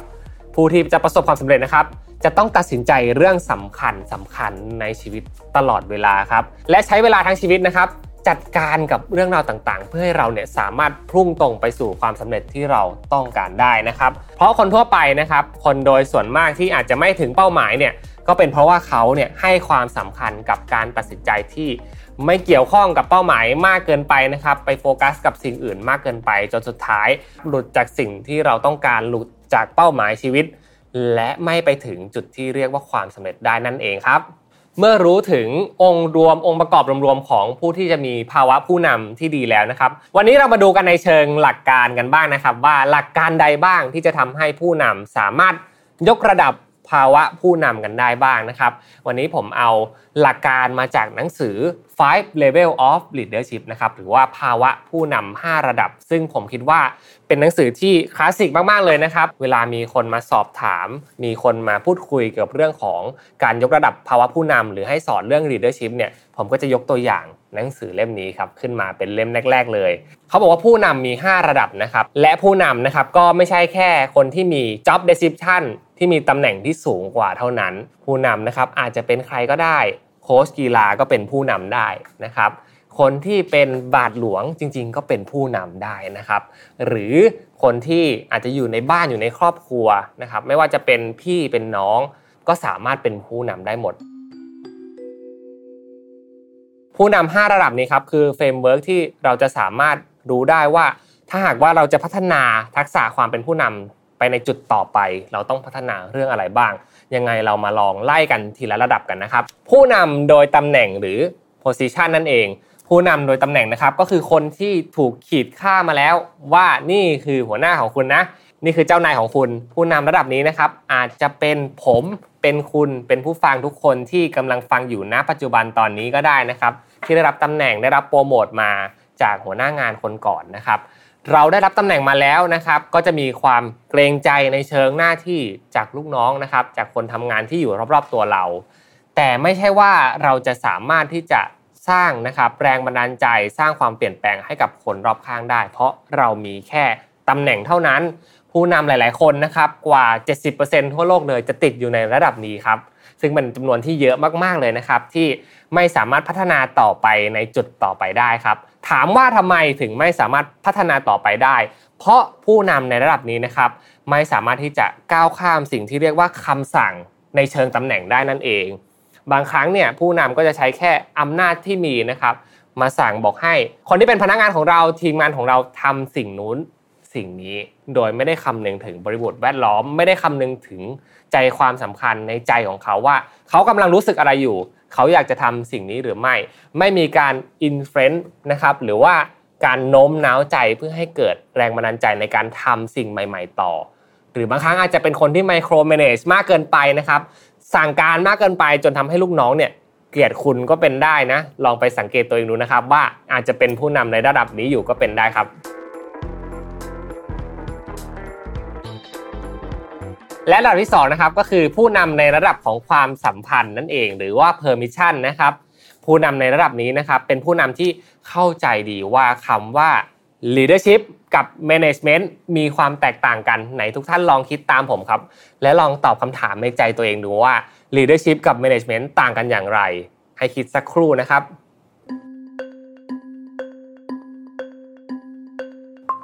จริงๆแล้วเนี่ยคำตอบมันง่ายมากเลยครับ คนที่ เป็น management นะครับก็คือคนที่ทำงานอยู่ในระดับของตำแหน่ง และจัดการกับสิ่งที่จำเป็นที่จะต้องมีความเสถียรภาพครับหรือว่าคนที่จำเป็นที่จะต้องจัดการระบบต่างๆนะครับให้อยู่เป็นร่องเป็นรอยนะครับแต่หลายๆ คนก็มักจะเอาคำว่า management เนี่ยมาผสมผสานกับคำว่า leadership จนมันปนเปมากเกินไป leadership ครับคือผู้นำที่ทำงานอยู่บนสิ่งที่เรียกว่าความเปลี่ยนแปลง คนนะครับ เวลา นะครับสถานภาพองค์กรสิ่งเหล่านี้นะครับจำเป็นที่จะต้องใช้ทักษะ leadership ไม่ใช่ management นะครับเพราะฉะนั้นการที่จะก้าวข้ามมาจากระดับที่ 1 มาสู่ระดับที่ 2 ได้นะครับ ผู้นำคนนั้นจำเป็นที่จะต้องมีทักษะในการที่จะรักษาความสัมพันธ์กับคนรอบตัว โดยเฉพาะคนใกล้ตัวนะครับถ้าหากว่าเรามีลูกน้องอยู่ 4-5 คนนะครับมั่นใจได้อย่างไรว่าเราสามารถที่จะไว้ใจได้ และลูกน้องสามารถที่จะให้ใจเราในการทำงานนั้นออกมา ระยะเวลานะครับจะเป็นตัวพิสูจน์ว่าหัวหน้าคนนั้นเนี่ยมีความจริงใจกับเรามากแค่ไหน มีความแฟร์กับเรามากแค่ไหน ไม่เอาเปรียบลูกน้องหรือไม่นะครับ สิ่งเหล่านี้เป็นสิ่งที่จำเป็นที่จะต้องสร้างนะครับความสัมพันธ์ และใช้เวลาในการที่จะซื้อใจของเขานะครับ การกระทำบางอย่างที่อาจจะต้องทำไปก่อนนะครับ ลงมือทำเป็นตัวอย่าง หรือทำให้ลูกน้องเนี่ยรู้สึกว่าเขามีที่พึ่งทางใจ ไม่ว่าจะไปทางไหน หัวหน้าคนนี้จะสามารถที่จะพาเขา ไปสู่จุดต่อๆไปได้ โดยไม่ทิ้งเขาไว้ข้างหลัง นี่คือภาวะผู้นำระดับที่ 2 ที่จำเป็นที่จะต้องพัฒนาอย่างมากเลยครับ การที่จะก้าวข้ามมาได้นะครับ สิ่งที่เราต้องคำนึงถึงนั่นก็คือเรื่องของนอกจากงานแล้วนะครับ เราจะเป็นที่จะต้องรักษาใจด้วย บางเรื่องนะครับที่หัวหน้ารู้สึกว่าโอ้ลูกน้องคนนี้ทำงานไม่ได้เรื่องเลยนะครับทำงานแล้วก็มีแต่ความผิดพลาด มีแต่สิ่งที่จะทำให้เขาเนี่ยปวดหัว การ feedback ก็เป็นสิ่งที่ดีครับ แต่การ feedback ที่ดีจริงๆนะครับจำเป็นที่จะต้องใช้การจับสัญญาณ จับสังเกตว่าลูกน้องคนนั้นเนี่ยเขามีปัจจัยอื่นๆไหมที่ทำให้เขาเนี่ยงานผิดพลาดในวันนั้นนั่นเองครับ อย่างเช่นนะครับบางครั้งเนี่ยเราเห็นว่าอุ๊เขามีภาวะอารมณ์ที่ค่อนข้างที่จะหนักหน่วงเลยทีเดียว ช่วงนี้เขาเจอเรื่องราวมากมายที่เกิดขึ้นในชีวิตรอบตัว การไปบอกกับเขานะครับว่างานที่เขาผิดพลาดเนี่ยมันมีผลกระทบอย่างไรบ้าง กับงานที่เราทำอยู่ร่วมกันณปัจจุบัน ก็เป็นส่วนที่ดีครับ แต่ส่วนที่ดีต่อมาก็คือ แล้วณวันนี้หัวหน้าอย่างพี่ช่วยอะไรน้องได้บ้าง มีอะไรที่เราสามารถที่จะปรับจูนกันเพื่อให้น้องเนี่ยกลับมาทำงานกับพี่ได้อย่างปกติ และสามารถดำเนินงานกันต่อไปได้ นี่ก็จะเป็นสิ่งที่เรียกว่า empathy หรือความเห็นอกเห็นใจซึ่งกันและกัน ซึ่งถ้าหากว่าเราก้าวข้ามผ่านไปได้ ผมเชื่อว่านะครับหัวหน้าในระดับนี้จะเป็นหัวหน้าที่ลูกน้องทุกคน รักและเคารพแน่นอนครับ ผู้นำระดับที่3นะครับคือผู้นำที่ก้าวข้ามผ่านมายากมากเลยจริง ๆ นั่นก็คือผู้นำที่สร้างผลงานหรือว่าโปรดักชันนั่นเอง ผู้นำในระดับนี้นะครับจำเป็นที่จะต้องมีตำแหน่งจำเป็นที่จะต้องมีความสัมพันธ์ที่ดีกับคนที่ทำงานด้วยนะครับ และจำเป็นที่ต้องสร้างผลงานที่เป็นที่ประจักษ์ให้แก่องค์กรได้ด้วย เพราะฉะนั้นผู้นำในระดับนี้ครับไม่สามารถที่จะเฟกได้อย่างแน่นอนครับ คนคนนี้ต้องเป็นคนที่ทาเลนต์ต้องมีทักษะ ต้องเก่งจริง ๆ นะครับ และต้องสามารถจัดการความวุ่นวายระหว่างการรักษาความสัมพันธ์ กับการรักษาเป้าหมายของงานให้ดีได้ครับจำเป็นที่จะต้องมีกรอบในการทำงานเป็นรูปแบบนี้ครับ80%ของเวลาใช้ไปกับจุดแข็งที่ตัวเองมี 15%ของเวลางานนะครับ ใช้ไปกับการเรียนรู้ 5%ของเวลางานนะครับ ใช้เวลาไปกับการที่เราพัฒนาจุดอ่อนของตัวเองนั่นเอง และไม่มีเวลาใดนะครับที่เขาจะไม่ พัฒนาตัวเอง ไม่พัฒนาไปสู่จุดต่อไป และมีความเชื่ออย่างมากในการทำให้ทีมของเขานะครับ พัฒนาไปสู่จุดต่อไปได้พร้อมๆกันครับ จุดอ่อนสำคัญของผู้นำในระดับที่3นะครับก็คือเรื่องของการที่เราจำเป็นที่จะต้องพิจารณาระหว่างเรื่องของการได้งานกับการได้ใจคนให้ดีครับ บางครั้งเนี่ยการที่เราตั้งเป้าหมายไว้สูงๆ แล้วเราเก่งมากทำทุกอย่างได้ไปหมดเลยนะครับ แต่คนทำงานที่อยู่รอบตัวเราเนี่ยไม่สามารถที่จะวิ่งตามเราทัน บางครั้งก็เป็นภาวะท็อกซิกที่เกิดขึ้นในองค์กรก็เป็นได้ เพราะฉะนั้นลองสำรวจดูนะครับถ้าหากว่าจะก้าวข้ามมาสู่ผู้นำระดับที่ 3 ได้จำเป็นที่จะต้องรักษางานรักษาคนไปพร้อมๆกัน ผ่านการพิจารณาอย่างถี่ถ้วนของเราครับ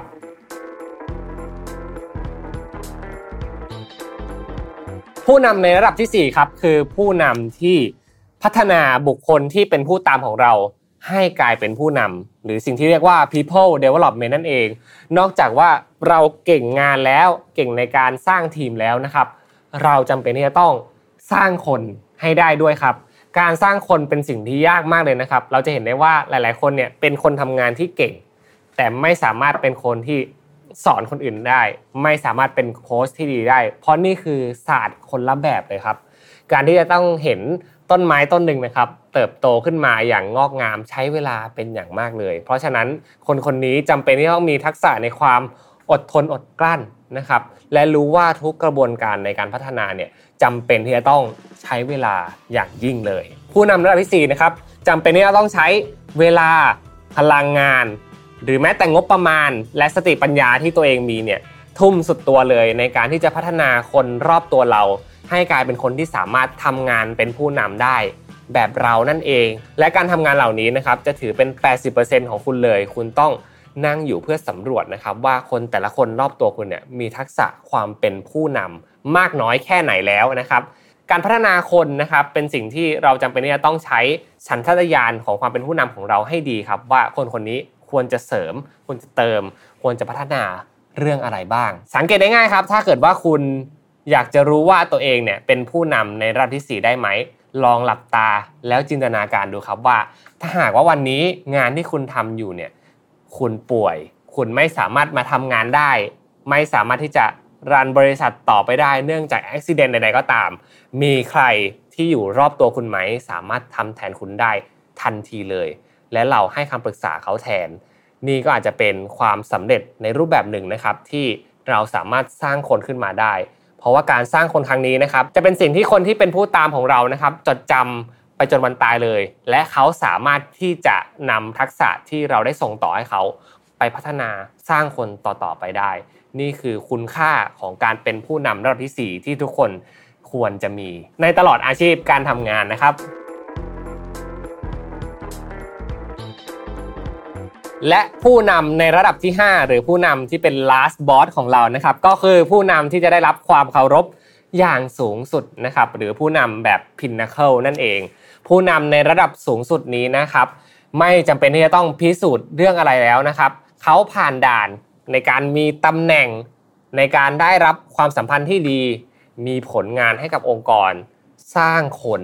ให้สามารถเป็นผู้นำต่อไปได้ ผู้นำในระดับนี้นะครับจำเป็นที่จะต้องใช้เวลาทั้งชีวิตเลยในการพัฒนา กับคนบางคนอาจจะไม่สามารถมาถึงจุดนี้ได้ก็เป็นได้นะครับ แต่หากมาถึงจุดนี้แล้วนะครับ ไม่ว่าใครก็ตามที่พูดถึงคุณ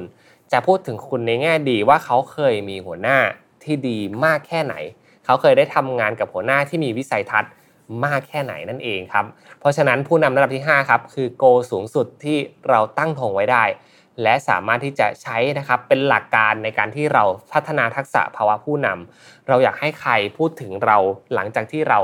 หายไปจากองค์กรนี้ เปลี่ยนไปสู่จุดต่อไปอย่างไรนะครับ ก็ต้องพัฒนาตัวเองไปสู่ผู้นำในระดับที่สร้างความเคารพสูงสุดให้ได้ และผมเชื่อว่าสิ่งนี้นะครับจะเป็นสิ่งที่เป็นองค์ความรู้สูงสุดในการพัฒนาทักษะผู้นำ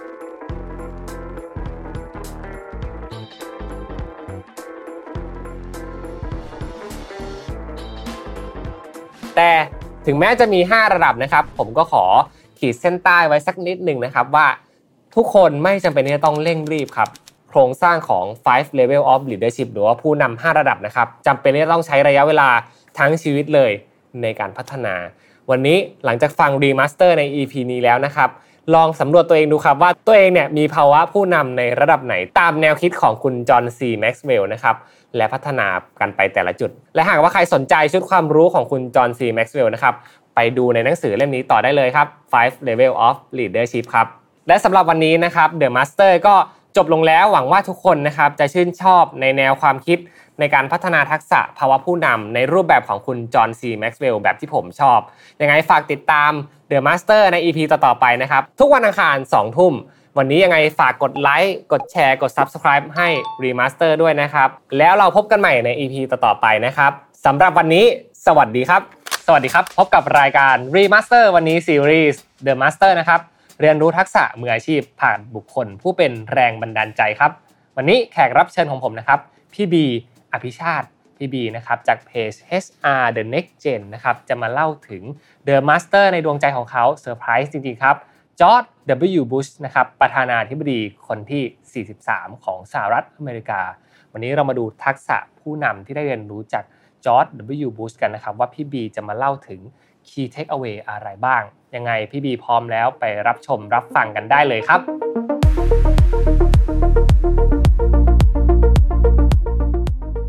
เอาละครับ ตอนนี้แขกรับเชิญของผมก็ พร้อมเรียบร้อยแล้วครับ สวัสดีครับพี่บี สวัสดีครับโอ้พี่บีขอบคุณมากๆนะครับที่ให้เกียรติมาในรายการ The Master นะครับต้องบอกงี้ครับพี่บีตอนแรกที่ขึ้นรายการนี้ขึ้นมาขึ้นคอนเซ็ปต์ไอเดียครับผมนึกถึงพี่บีคนแรกๆเลยนะครับอยากจะพูดคุยด้วยจริง ๆ ครับ ยินดีครับ แต่อยากจะพูดคุยกับพี่บีในฐานะของ The Learner นะครับอยากรู้ว่าจริง ๆ แล้วเคล็ดลับนะครับก่อนจะมาเป็น BHR The Next Gen เนี่ย ได้เรียนรู้อะไรจากประสบการณ์ ในการศึกษาคนที่เป็นโรโมเดลมาบ้างนะครับ พูดถึงเรื่องของการเรียนรู้นะครับ ถ้าวนกลับมาที่ตัวพี่เนี่ย พี่เคยผ่านการเรียนรู้แบบงงๆมาไม่น้อยคำว่างงๆของพี่คือ เป้าหมายของเราเป็นแบบหนึ่งเราอยากจะทำแบบหนึ่งแต่ว่าเราเราถูกกึ่งกึ่งฟอสแล้วกัน ให้ไปเรียนรู้อีกแบบหนึ่งวันนี้พี่เป็น HR แต่พี่ไม่ได้เคยเรียนรู้หรือจบอะไรที่มันเกี่ยวข้องกับ HR มาเลย เพราะความตั้งใจจริง ๆ ของพี่ตั้งแต่ตอนแรกเริ่มอะครับครับมันไม่ได้มาในสายของการทำงานในสายธุรกิจใด ๆ เลย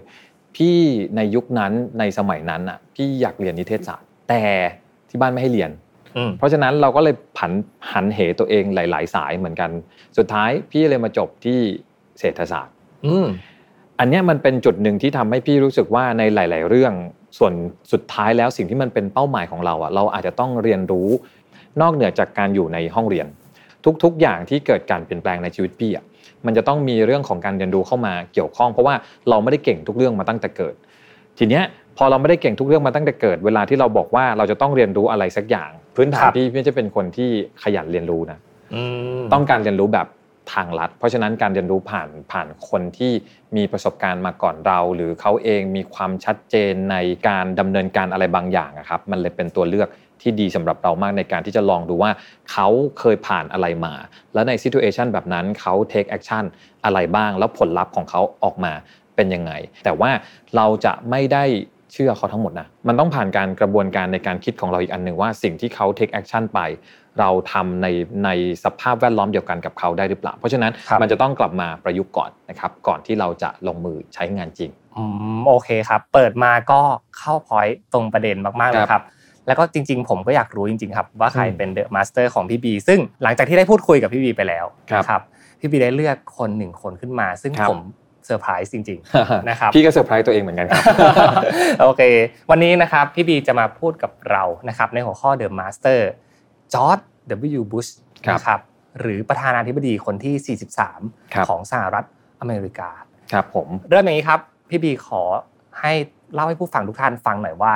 background นะครับหรือว่าชีวิตของจอร์ด W. Bush เป็นอย่างไรบ้าง นอกจากสิ่งที่เรารู้จักเขาในฐานะของประธานาธิบดีครับจอร์จ W. Bush เนี่ยนะครับหลายๆ คนอาจจะไม่รู้ว่า W ย่อมาจากอะไร W ย่อมาจาก Walker นะอ่าแล้วเขาเองก็จะเป็นลูกของประธานาธิบดีอีกท่านหนึ่งของสหรัฐอเมริกาก็คือจอร์จบุชพี่เองเพิ่งไปเจอเขามาเมื่อ 2 สัปดาห์ที่แล้ว ในงาน World Conference conference หนึ่งมันทำให้พี่เอง ย้ำอีกอันหนึ่งว่าสิ่งที่เราเห็นภาพเขาแบบหนึ่งกับสิ่งที่เขาเป็นจริงๆเนี่ยมันอาจจะไม่เหมือนจากสิ่งที่เราคิด ด้วยลักษณะงานของเขาพี่เคยคิดว่าเขาน่าจะเป็นคนซีเรียสแต่ว่าจริง ๆ แล้วจอร์จ W. Bush เป็นคนร่าเริงมากเลยนะเป็นคนสนุกสนาน เป็นคนที่เล่นมุกตลกได้ เป็นเป็นคนที่ entertain คนได้ดีและน่าจะเข้ากับคนได้ได้ไม่ยากเลยครับเขาเองเรียนเรียนในมหาลัยระดับ ระดับโลกนั่นแหละ ซึ่งเขาเองออกสตาร์ตตัวเองจากการไปเป็นผู้บริหารไปเป็นพนักงานอยู่บริษัทค้าน้ำมัน จนกระทั่งออกจากบริษัทนั้นมามาทำธุรกิจค้าน้ำมันของตัวเอง แล้วค่อยเข้าสู่วงการทางการเมืองตำแหน่งแรก ๆ ทางการเมืองที่เขาได้รับ น่าจะเป็นผู้ว่าการรัฐเท็กซัสแล้วค่อยขยับตัวเองครับขึ้นมาเป็นเป็นประธานาธิบดี ในช่วงสมัยแรก 4 ปีแรกที่เขาเข้าไปเนี่ยไม่ค่อยได้มีอะไรที่ทำให้เกิดการเปลี่ยนแปลงเท่าไหร่ มีหลาย ๆ article เลยที่บอกว่าเขาเองไม่ได้เป็นคนที่เก่งหรือปราดเปรื่องอะไรมากนัก ในเรื่องของการบริหารการบ้านการเมืองนะครับแต่ก็น่าแปลกใจเหมือนกันนะเขาได้รับเลือกตั้งสมัยที่ 2 เหมือนกันนะครับพอมาในสมัยที่2อะสถานการณ์มันสร้างวีรบุรุษขึ้นมานะครับอืมก็คือสถานการณ์ในวันๆนี่แหละ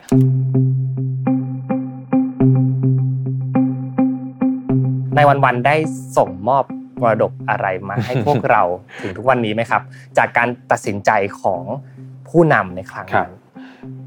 เขาพูดถึงเรื่องนี้เนี่ยนะในในวันที่ไป conference กับเขาด้วยนะครับ พี่เองก็มีข้อมูลบางส่วนที่อ่านจาก article ต่างๆ มานะครับในสิ่งที่เขา take action ในวันนั้น เขาบอกว่าวันที่เกิดเหตุการณ์ในวันๆเนี่ยนะเขาอะไปอยู่ที่โรงเรียนแห่งหนึ่งในแคลิฟอร์เนีย หรือในฟลอริดาน่าจะสักสถานที่นี่แหละครับไปเจอเด็กๆ ไป entertain เด็ก ๆ หรืออะไรเงี้ยนะครับแล้วก็มีผู้ช่วยเขาเนี่ยนะครับน่าจะเป็นรัฐมนตรีสักคนเนี่ยเดินมากระซิบเขาว่าให้ออกมาจากสถานการณ์ตรงนั้นหน่อยเพื่อที่จะมารู้ว่ามันเกิดข่าวสารอะไร ซึ่งเขาอาจจะบอกว่าไม่ได้อยากออกมาเพราะเขากำลังแบบอยู่กับเด็ก ๆ เพราะมันคือภาพอีกกิจกรรมหนึ่งที่เขาจะต้องทำเนี่ยกำลังสสิ่งนุกที่เลยเออกำลังสสิ่งนุกที่ผู้บริหารคนนั้นรัฐมนตรีคนนั้นบอกมาคือ มันคือสิ่งที่คุณต้องรู้แม้ว่าคุณจะไม่อยากรู้ก็ตาม ครั้งแรกที่เขาได้ยินมันคือการชนครั้งที่หนึ่งเขาไม่ได้รู้สึกว่ามันคือเรื่องเลวร้ายเขาคิดว่ามันคงเป็นอุบัติเหตุ เพราะมันชนแค่ครั้งที่หนึ่ง แต่พอมีการชนในครั้งที่ 2 เกิดขึ้นในช่วงระยะเวลาที่ไม่กี่นาที ทำให้เขาคิดได้ทันทีว่านี่ไม่ใช่อุบัติเหตุอีกต่อไป แล้วมันเป็นเรื่องของการก่อการร้าย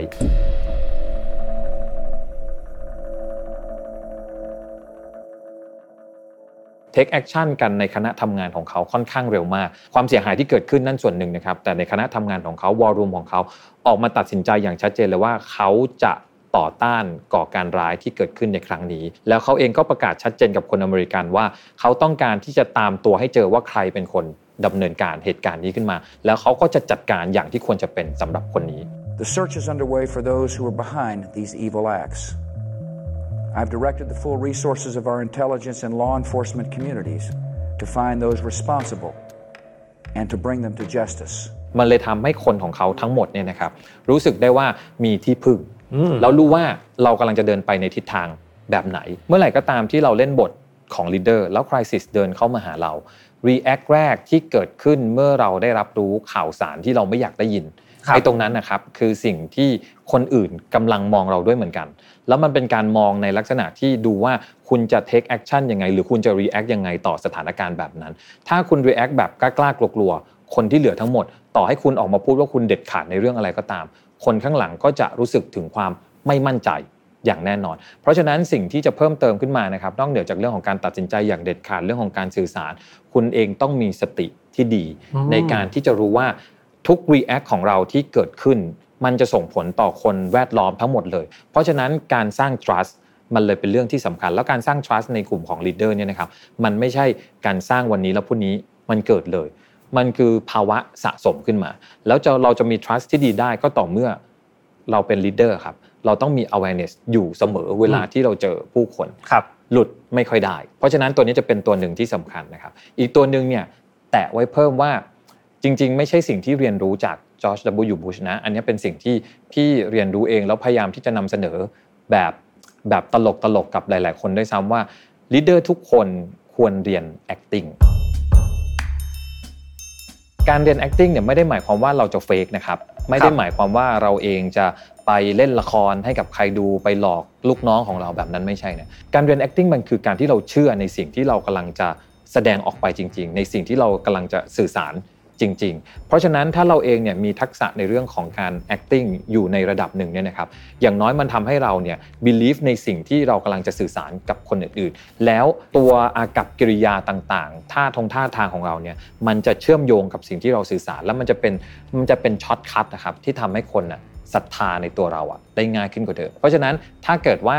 เราเองเนี่ยนะครับมี skill ในลักษณะแบบนี้อยู่นะครับทำให้คน trust ได้ง่าย หรือเราเองวันนี้เนี่ยทำไมเราแสดงออกด้วยความจริงใจกับทุกคนนั้นในมุมของเราเนี่ยนะครับที่เราเราเชื่อตัวเองในลักษณะแบบนั้น แต่ทำไมคนอื่นไม่เชื่อเราเลยอืมลองไปดูครับว่าทักษะในเรื่องของการแสดงจะช่วยเราได้หรือเปล่าโอเค อันนี้น่าสนใจมาก ๆ เลย อยากถามเพิ่มเลยครับครับอยากถามในมุมมองของการทำงานพี่บีเลยนะคครัรับบหลังจากที่เราพูดถึงจอร์จ W. Bush มาระดับหนึ่งแล้วนะครับ พอวันนี้นะครับในฐานะ managing director รวมถึง consult หลาย ๆ บริษัทนะครับทักษะที่พี่บีใช้บ่อยที่สุดในการทำงานคืออะไรครับ จะบอกว่าทักษะการแสดงก็จะดูแบบเราทุกคนเกินไปนะจริง ๆ ทักษะที่ที่พี่ใช้ค่อนข้างเยอะนะครับในเรื่องในในภาวะของการเป็นลีดเดอร์เนี่ยอืมอันหนึ่งที่มาแน่ๆคือการสร้าง trust มันคือสิ่งที่ทำให้เราเองlead คนอื่นนะครับแล้วพาคนอื่นเดินไปข้างหน้าได้ง่ายขึ้นกว่าเดิมนะครับ อันนี้คือสิ่งที่จำเป็น สิ่งที่จำเป็นลำดับถัดมาคือเรื่องของการ make decision การตัดสินใจครับการเป็น leader ของเราเองเนี่ยเราหนีไม่พ้นเรื่องของการตัดสินใจ ถ้าเกิดว่าเราไม่ตัดสินใจอะไรบางอย่าง โดยเฉพาะคนที่เป็น leader นะครับให้เรารู้ไว้เลยว่า นี่คือหนึ่งจุดที่ทำให้คนในทีมของเรา burnout เพราะเขาทำงานมาแล้วรอเราเนี่ยที่จะตัดสินใจว่าเราจะไปทางซ้ายหรือไปทางขวา เพราะฉะนั้นเราเองก็ต้องกลับมาดูว่าเราจะพัฒนาทักษะในการตัดสินใจของเราได้ยังไง ทีนี้พอเราจะต้องตัดสินใจแปลว่า การตัดสินใจของเราอะมันไปเชื่อมโยงกับผลกระทบบางอย่าง การที่เราไม่กล้าตัดสินใจ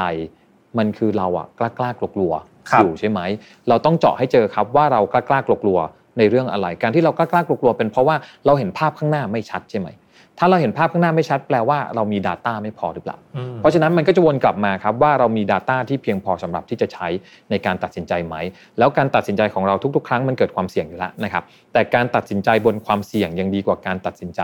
บนการที่ไม่มีข้อมูลอะไรแล้วใช้แค่ตัว gut feeling ของเราเท่านั้นในการที่จะตัดสินใจ เพราะการตัดสินใจบน Data ครับเราจะรู้ว่าความเสี่ยงมันอยู่ตรงไหน มากที่สุดที่เราจะเจอเมื่อเราตัดสินใจไปแบบนี้ เราต้องรู้ล่วงหน้านะครับอันนี้คือแนวทางในการตัดสินใจ พี่ตัดสินใจกับน้องๆเนี่ยใช้เวลาค่อนข้างค่อนข้างเร็วครับในการเวลาที่น้องๆมาเสนองาน เพราะเรารู้อยู่แล้วว่าบางทีก็ไม่รู้หรอกนะครับ แต่เรารู้ว่าเราต้องรีบตัดสินใจบนความเชื่อมั่นบางอย่างของเรา แต่เมื่อตัดสินใจไปแล้วครับ เกิดผลเสียบางอย่างที่เกิดขึ้น เราคือโอนเนอร์ของผลลัพธ์ที่เกิดขึ้นนะครับ ไม่ใช่โยนความผิดทั้งหมดกลับไปที่ลูกน้องนะเราต้องมาช่วยกันในการแก้ปัญหา มันก็จะขยับมาในประเด็นถัดไปก็คือเรื่องของ problem solving ครับอืมทักษะในการแก้ปัญหาที่ทุกวันนี้มันจะ advance ขึ้นกว่าเดิม และอีกหนึ่งจุดที่สำคัญสำหรับ leader นะครับคือเรื่องของ flexibility เราต้องมีความยืดหยุ่นมากยิ่งขึ้นกว่าเดิมครับ อย่ายึดติดกับความสำเร็จแบบเดิมๆ เราเคยทำได้ the best มาก่อนหน้านี้แล้ว วันนี้ the best ที่เราเคยทำมา มากสุดที่มันเป็นได้มันเป็นได้แค่ตำนานแล้วนะมันไม่เป็นอนาคตสำหรับเราแล้วนะครับถ้าเรายังยึดติดกับสิ่งที่เคยเกิดขึ้นในอดีต สิ่งที่พี่จะทำให้คือเดี๋ยวทำอนุสาวรีย์ให้แค่นั้นพอนะเราไม่สามารถที่จะสร้างอนาคตไปด้วยกันข้างหน้าได้ เพราะฉะนั้นความเป็น leader เองคุณต้องเป็นแบบอย่างของ flexibility แล้ววันนี้ครับไอแบบอย่างความเป็น flexibility มันต้องถูกถ่ายทอดลงไปหาตัว follower ของเราด้วยเพราะอะไรรู้ไหมครับ เราอยู่ในสถานการณ์ของการเปลี่ยนแปลง วันนี้เราสั่งงานไปแบบหนึ่งอีกวันหนึ่งอะ สิ่งที่เราเคยสั่งไปอะครับต่อให้ทำเสร็จมันก็ไม่ได้ทำให้งานของเราสำเร็จ แต่ถ้าน้องๆของเราครับไม่มี awareness หรือไม่ได้มี mindset ในเรื่องของ flexibility เขาเองจะรู้สึกว่าสิ่งที่เขาทำมามันเสียประโยชน์ เสียกำลังไปโดยที่ไม่ได้ผลลัพธ์อะไรขึ้นมา แล้วพี่ก็มาสั่งเปลี่ยนอยู่อย่างนี้ยเรื่อยๆ เพราะฉะนั้นสิ่งที่เราต้องเติมให้กับลูกน้องของเราด้วยก็คือ เรามีเป้าหมายที่ชัดเจนก็จริงนะครับเรามี process ในการทำงานที่ให้เขาแล้วก็ตกลงร่วมกันก็จริง แต่สุดท้ายสิ่งที่เราก็จะต้องบอกเขาอยู่เสมอว่า flexibility คือเรื่องที่เป็นความจำเป็นสำหรับยุคปัจจุบันครับนะ มันอาจจะมีการปรับเปลี่ยนอยู่ตลอดเวลาในระยะเวลาที่เราดำเนินการร่วมกัน เพราะฉะนั้นตัวเขาเองก็ต้อง accept กับแนวทางการทำงานในลักษณะแบบนี้กับเขาให้ได้ พี่เชื่ออย่างหนึ่งว่าถ้าเราสื่อสารกับเขาว่าแนวทางของการทำงานของเรามันจะมีความ flexibility แบบเนี้ยมันจะไม่ทำให้เขาเซอร์ไพรส์แล้วเขาจะรู้ว่าโอเค มันก็จำเป็นจะต้องปรับเปลี่ยนแบบนี้แต่ถ้าเราไม่เคยสื่อสารกันเลย เราเองก็จะไม่สามารถที่จะ ทำให้เขารู้สึกได้ว่าสิ่งที่เขาเสียไปอะเวลาที่เขาเสียไปมันไม่เกิดคุณค่าอะไรขึ้นมา อีกตัวหนึ่งที่อยากฝากฝั่ง leader ไว้นะครับครับให้ทำเยอะๆอืมเรื่องของ reward กับ recognition คือการให้รางวัลให้ผลตอบแทนกับพนักงานแน่นอนว่าเรื่อง reward บางทีเราโฟกัสกันไปทางฝั่งของตัวผลตอบแทนที่เป็นตัวเงิน แต่ในยุคนี้การที่ทำให้ใครสักคนเนี่ยนะครับเขารู้สึกว่าเขา belong to เราคือการที่ทำให้เขารู้สึกว่าเขามีตัวตนในสายตาของ leader ในแบบของเรา เราเองจะต้อง recognize เขาพี่จะแบ่งอย่างนี้เสมอครับ เวลาที่ให้ reward พี่จะให้กับผลลัพธ์ของงาน คือดูที่ result ทำงานสำเร็จมี result ออกมา พี่ให้ reward ไป จะเป็นตัวเงินหรือไม่เป็นตัวเงินหรืออะไรก็ตาม แต่พี่จะ recognize เขานะครับผ่านการชื่นชมด้วยอะไรก็ตามเนี่ยนะครับในกระบวนการทำงานของเขา พื่อที่จะตอบแทน effort ที่เขามี เพราะฉะนั้นเราแยกครับ reward ไปให้ที่ result ครับ recognition นะครับเราไปให้ที่ effort ที่เขามี เพราะฉะนั้นต่อให้งานไม่สำเร็จเข้าใจแต่เราเห็นเขา pay effort ให้ เพราะฉะนั้นเราควรต้องชื่นชมเขา เพื่อให้เขารู้สึกได้ว่าสิ่งที่เขาทำมันมีคุณค่าต่อตัวเรา และเขามีคุณค่าจริง ๆ ในสายตาของเราโอ้เป็น key takeaway ที่ดีมากสำหรับ leader ผมนะครับฟังแล้วอินมากๆเลยครับพี่บีครับผมอยากให้พี่บีลอง พูดถึงสถานการณ์ครับบางอย่างที่เคยเกิดขึ้นในชีวิตพี่บีได้ไหม ที่อาจจะมีความคล้ายคลึงสเกลอาจจะไม่ได้ใหญ่ครับเท่ากับในวันๆก็ได้นะคครัรับบแต่เป็นเหตุการณ์ที่พี่บีต้องตัดสินใจอย่างรวดเร็วจริง ๆ พี่บีได้วางแผนในการพูดคุยกับทีมงานอย่างไรอืมและ action อย่างไรบ้างพอจะเป็นเทคนิคให้กับผมรวมถึงผู้ฟังที่เป็นครับ leader ทุกท่านได้ไหมครับ สถานการณ์นี้เพิ่งเกิดไม่นานอ่าเป็นช่วงที่เราเจอโควิด -19 ใน ใน season แรกเลยอืมนะครับผลกระทบในลักษณะบริษัทที่เป็น business consult HR consult ในแบบพี่นะครับก็คือลูกค้าจะ postpone ครับ pending จนถึง cancel เพราะฉะนั้นในช่วงเวลานั้นเนี่ย crisis ที่เราเจอที่ QGen เจอนะครับก็คือลูกค้าไม่น้อยกว่าไม่น้อยกว่า 60% cancel งาน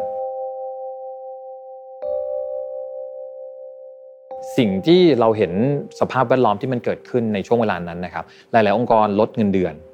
หลาย ๆ องค์กร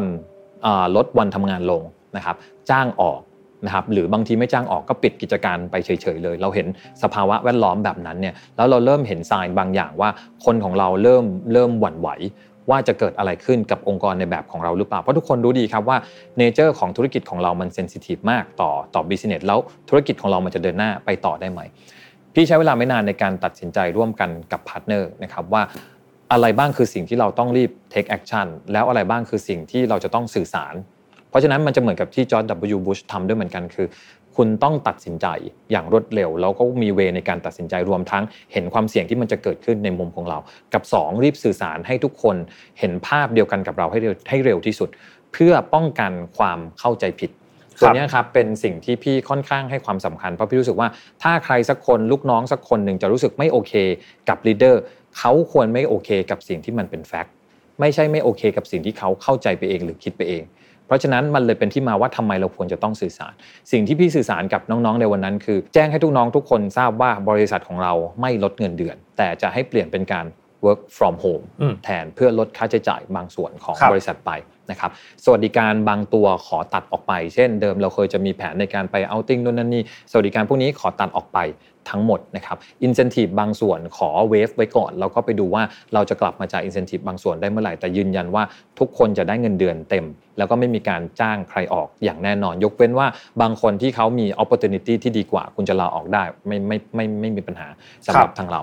เรื่องของตัวเนื้องานที่ cancel ไป เราแจ้งน้องทุกคนหมดว่าอะไรที่ cancel บ้าง แล้วในช่วงระยะเวลาของการ cancel เราต้องการให้ทุกคนพัฒนาตัวเอง เพราะฉะนั้นสิ่งที่เราจะมาร่วมทำร่วมกันก็คือมา design product ใหม่ร่วมกัน ว่าในสถานการณ์แบบนี้เราควรจะต้องมี product แบบไหนขึ้นมาทำเพราะในช่วงที่เรามีงานต้องทำเยอะมันหายไปในช่วงของการทำ R&D ของเราเอง พอสมควร เพราะฉะนั้นเราก็จะใช้ช่วงนี้แหละในการที่จะพัฒนาพนักงานของเรา แล้วก็ทำ Product ใหม่ ขององค์กรขึ้นมา และให้ทุกน้องน้องๆ ทุกคนมั่นใจว่า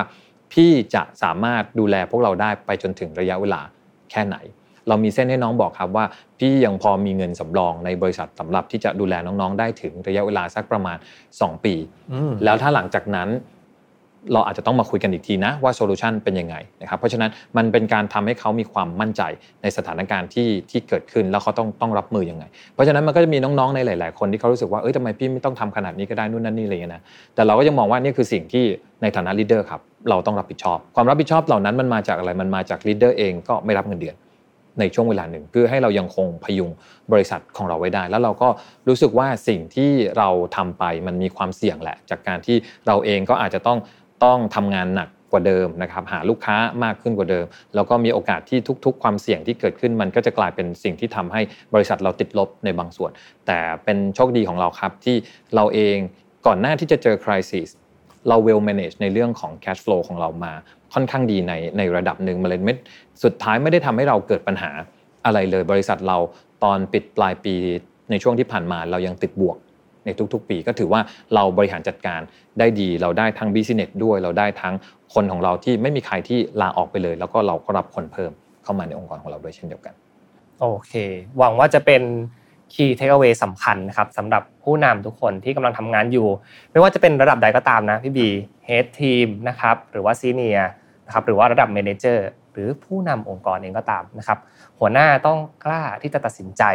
อย่างเด็ดขาดนะครับ วันนี้พี่บีได้มาฝากเรื่องราวดีๆของจอร์ด W. Bush ให้กับพวกเรานะครับ และสนุกมากๆเลยพี่บีครับยินดีเหนือความคาดหมายจริงๆนะครับ แล้วก็ได้รู้จักกับจอร์ด W. Bush มากขึ้น ทุกวันนี้ผมคงรู้จักกับบารักโอบามาหรือว่าโจไบเดนเองนะครับ แต่ว่าพอได้เล่าถึงประสบการณ์ที่พี่บีได้ผ่านมาแล้วเนี่ยจริงๆ น่าจะต้องไปเรียนรู้เพิ่มเติมจากจอร์ด W. Bush อีกมากมายเลยทีเดียวเขามีเรื่องน่าสนใจหลายเรื่องครับ ที่จะไปเจาะดูอาจจะเห็นมุมมองที่ ที่ทั้งแปลกๆ ด้วยแล้วก็มามา apply ใช้งานในชีวิตจริงได้ด้วยครับโอเคครับ ก็วันนี้ครบถ้วนนะครับ กับทุกประเด็นที่เราได้เตรียมมาฝากในรายการ Remaster นะครับ ยังไงเรามาเจอกันใหม่นะครับ ทุกวันอังคาร2ทุ่มในซีรีส์ The Master อยากให้ผมมาพูดคุยกับ ใครนะครับก็สามารถพิมพ์คอมเมนต์กันเข้ามาได้เลยนะครับแล้ววันนี้ขอบคุณพี่บีจริง ๆนะครับ ที่มาแชร์ประสบการณ์ร่วมกัน ขอบคุณพี่บีมากๆครับดีครับขอบคุณครับสวัสดีครับ พบกับรายการ Remaster วันนี้อยู่กับผมอ้ำสุภกรอีกเช่นเคยครับ ทุกท่านเคยเป็นไหมครับ ถ้าหากว่าเคยเป็นนี้น่าจะขอคอมเมนต์กันเข้ามาหน่อยนะครับมีกันไหมครับ เวลาเราคิดอะไรสักอย่างหนึ่งอย่างใจจดใจจ่อแล้ว แล้วก็คิดไม่ออกสักทีครับ นั่งอยู่ที่หน้าจอคอมเป็นระยะเวลายาวนานเลยนะครับ แต่ก็คิดไม่ออกเลยครับ แต่ไอเดียดีๆครับมักจะมาตอนที่เรานั่งรถเดินทางนะครับ หรืออาบน้ำไอเดียดีๆ มาเยอะแยะมากมายเลย ผมเป็นหนึ่งคนครับที่เป็นอย่างนั้นจริง ๆนะครับ รู้สึกว่าถ้าเราตั้งใจทำไอเดียอะไรสักอย่างหนึ่งโฟกัสกับมันจริงๆเนี่ยไอเดียนั้นจะไม่ค่อยมาตามที่เราคาดหวัง แต่พอขับรถเท่านั้นแหละครับ ไอเดียก็มาพุ่งพ่านมาเลยครับ ต้องหาที่จดกันไม่หยุดไม่หย่อนเลยนะครับถ้าว่าเคยเป็นนะครับ วันนี้ผมมีเป็นตัวช่วยในระบบในการคิดนะครับ ที่จะมาแนะนำให้กับทุกท่าน ซึ่งเป็นระบบที่ผมบอกเลยว่า มันจะเป็น framework ในการที่จะช่วยให้เราเนี่ยสามารถคิดงานร่วมกับทีม คิดโปรเจกต์ได้ เร็วขึ้นมีหลักการมากขึ้นนะครับ และไม่ออกนอกลู่นอกทางนอกทะเลกันมากจนเกินไปด้วยครับ สิ่งนี้เรียกว่า sprint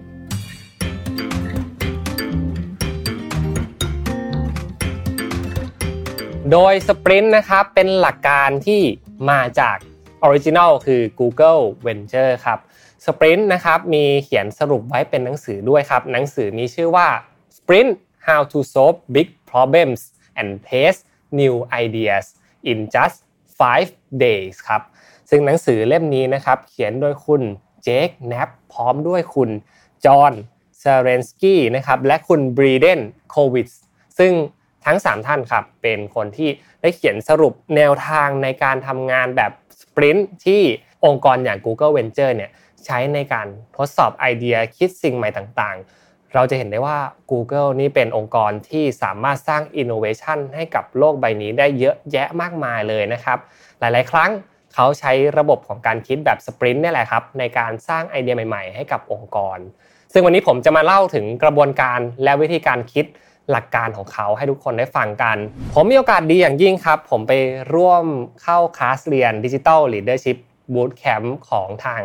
s c o o d i o มานะครับ ซึ่งทาง bootcamp นี้เองนะครับ ก็มีคลาสตัวหนึ่งที่ชื่อว่า Design Sprint ที่ได้พาผมรวมถึงเพื่อนๆในคลาสนะครับไปเรียนรู้การทำ Sprint Design นะครับซึ่งส่วนมากในคลาสนะครับก็จะเป็นระดับผู้บริหารระดับ Executive กันทั้งนั้นเลย ต้องบอกว่าปัจจัยที่จะทำให้เราคิดไอเดียได้ดี ที่เป็นจุดตั้งต้นก่อนนะครับซึ่งมันเป็นส่วนผสม 3 ข้อด้วยกันครับข้อที่1ครับมีเวลาให้คิดไอเดียคนเดียวเอออันนี้น่าสนใจนะ เพราะว่าเขาบอกว่าเวลาที่เรา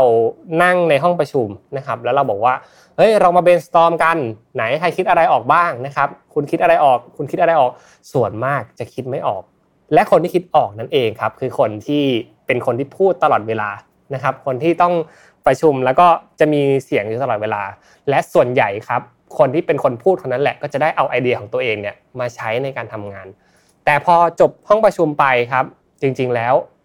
คนหลาย ๆ คนผมเชื่อเลยนะ ลองไปถามดูก็ได้3 4 5 คนที่ออกจากห้องประชุมครับ อาจจะไม่ได้เข้าใจไอเดียของคนที่พูดเยอะคนนั้นจริง ๆ ก็เป็นได้ และมันก็ส่งผลให้ไอเดียในองค์กรของเราเนี่ยเฟลในที่สุดครับ ในส่วนที่2ครับเมื่อทุกคนมีไอเดียของตัวเองแล้ว ผมคิดว่าทุกคนต้องมีเวลาที่จะได้โฟกัสในงานของตัวเองด้วยเช่นกันนะครับและในส่วนที่ 3 คือ มีเวลาในการสร้างแบบทดลอง เพื่อมาพิสูจน์กันจริง ๆ ครับว่า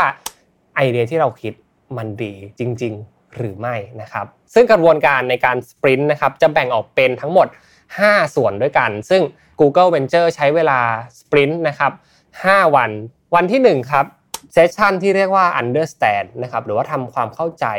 กับของที่เราอยากจะทำเพนพอยที่เราอยากจะแก้นะครับความเข้าใจต่อ user ของเราเป็นสำคัญเลยว่าเขาเจอเรื่องอะไรมานะครับและวันที่ 1 ต้องปิดท้ายนะครับด้วยการที่จะ define ปัญหาออกมาว่า ปัญหาในส่วนไหนที่เราอยากจะแก้ในเรื่องนี้ครับ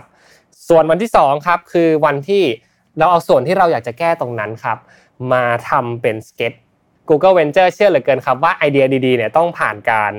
สเก็ตออกมาเป็นภาพ ให้ทุกคนได้เข้าใจร่วมกันนะครับ ต่างคนต่างทำของตัวเองเลย และเอาไอเดียตรงนั้นเนี่ยมานำเสนอให้ได้ โดยที่เราไม่จำเป็นต้องคุยกันมาก แต่เราต้องเอาไอเดียของตัวเองมาโชว์ให้ได้มากที่สุดนั่นเองครับ และส่วนที่ 3 ซึ่งผมชอบมาก ๆ เลยในวันที่ 3 นี้ครับ คือส่วนในการที่จะต้องตัดสินใจเลือกไอเดียร่วมกันครับ จริง ๆ เวลาเราอยู่ในองค์กรองค์กรหนึ่งนะครับ คนตัดสินใจก็มักจะเป็นผู้ที่เป็นผู้มีอำนาจสูงสุดในโต๊ะประชุมนั้นๆนะครับสปรินต์ก็จริงๆ เชื่อเรื่องนั้นเช่นกันครับ แต่เชื่อในหลักการของการที่ทุกคนเนี่ยต้องมีไอเดียที่ทุกคนมั่นใจและอยากจะ ปกป้องมันมากที่สุดก่อนที่จะมาโหวตกันนะครับแล้วเมื่อจบแล้วทุกคนก็จะได้ไอเดียที่เป็นเอกฉันว่าเราจะแก้ปัญหาในเรื่องนี้ครับและมันจะส่งผลสำคัญไปสู่วันที่4ครับก็คือการทำโฟโตไทป์ในการที่จะแก้ปัญหานั้นร่วมกันครับ ซึ่งการทำโฟโตไทป์นะครับก็จะมีหลักการในการแบ่งทีมงาน แบ่งคนนะครับ การผลิตของการรีเสิร์ชรวมถึงคนที่ต้องสัมภาษณ์กับ user ในวันที่ 5 ซึ่ง stage นี้เรียกว่าการ testing นั่นเองครับ นี่คือภาพรวม 5 วันของ design sprint ครับคำถามสำคัญเลยนะครับ เราทดสอบไอเดียกันภายในระยะเวลา 5 วันไปทำไมกันนะครับที่ผมพูดมาทั้งหมด 5 ขั้นเนี่ยถ้าเกิดว่าทุกท่านลองจินตนาการตามผมนะครับในบางองค์กรเนี่ยใช้เวลากันประมาณ1 quarterนานมากๆเลยนะครับกว่าจะคุยไอเดียหนึ่งจบแบ่งงานกันไป แล้วก็กลับมานะครับ ไม่ได้ไอเดียดั่งใจก็ต้องแบ่งกันไปอีก แล้วกลับมาอีกนะครับ กว่าที่เราจะได้สมมติฐานที่ดีที่สุดในการทำบางอย่างเนี่ยมันใช้เวลานานเกินไปนะครับ เพราะฉะนั้น Google Venture บอกว่าจริง ๆ 5 วันพอแล้ว ในกรอบเวลาที่มีหลักการชัดเจน และรีบทดสอบมัน เพื่อให้เราเฟลเร็วที่สุดครับ หลักการในการเรียนรู้นะครับ มันจะแบ่งออกเป็น 4 เรื่องก็คือเรื่องของไอเดียนะครับ เมื่อมีไอเดียแล้วก็ต้อง build ขึ้นมานะครับ build มันใช้เวลานานเนาะ แล้วก็ launch อีกนะครับแล้วค่อย learning นะครับ learning ก็คือหลังจากที่เราได้รับ feedback กลับมาแล้ว เราก็เรียนรู้กันไป แต่ว่าหลักการในการทำ sprint นะครับอยากจะสโคปให้ไอเดียเนี่ยมัน learning ได้เร็วที่สุดเลยนะครับเพราะฉะนั้นเนี่ยเขาก็เลยทำให้กรอบเวลามันชัดเจนนะครับมีหลักการชัดเจนเพื่อให้ทุกคนเนี่ยไปรีบทดสอบสมมติฐาน และรีบเฟลที่สุด เพื่อแก้จุดบอดที่เกิดขึ้นในโปรเจกต์ของเรานั่นเองครับ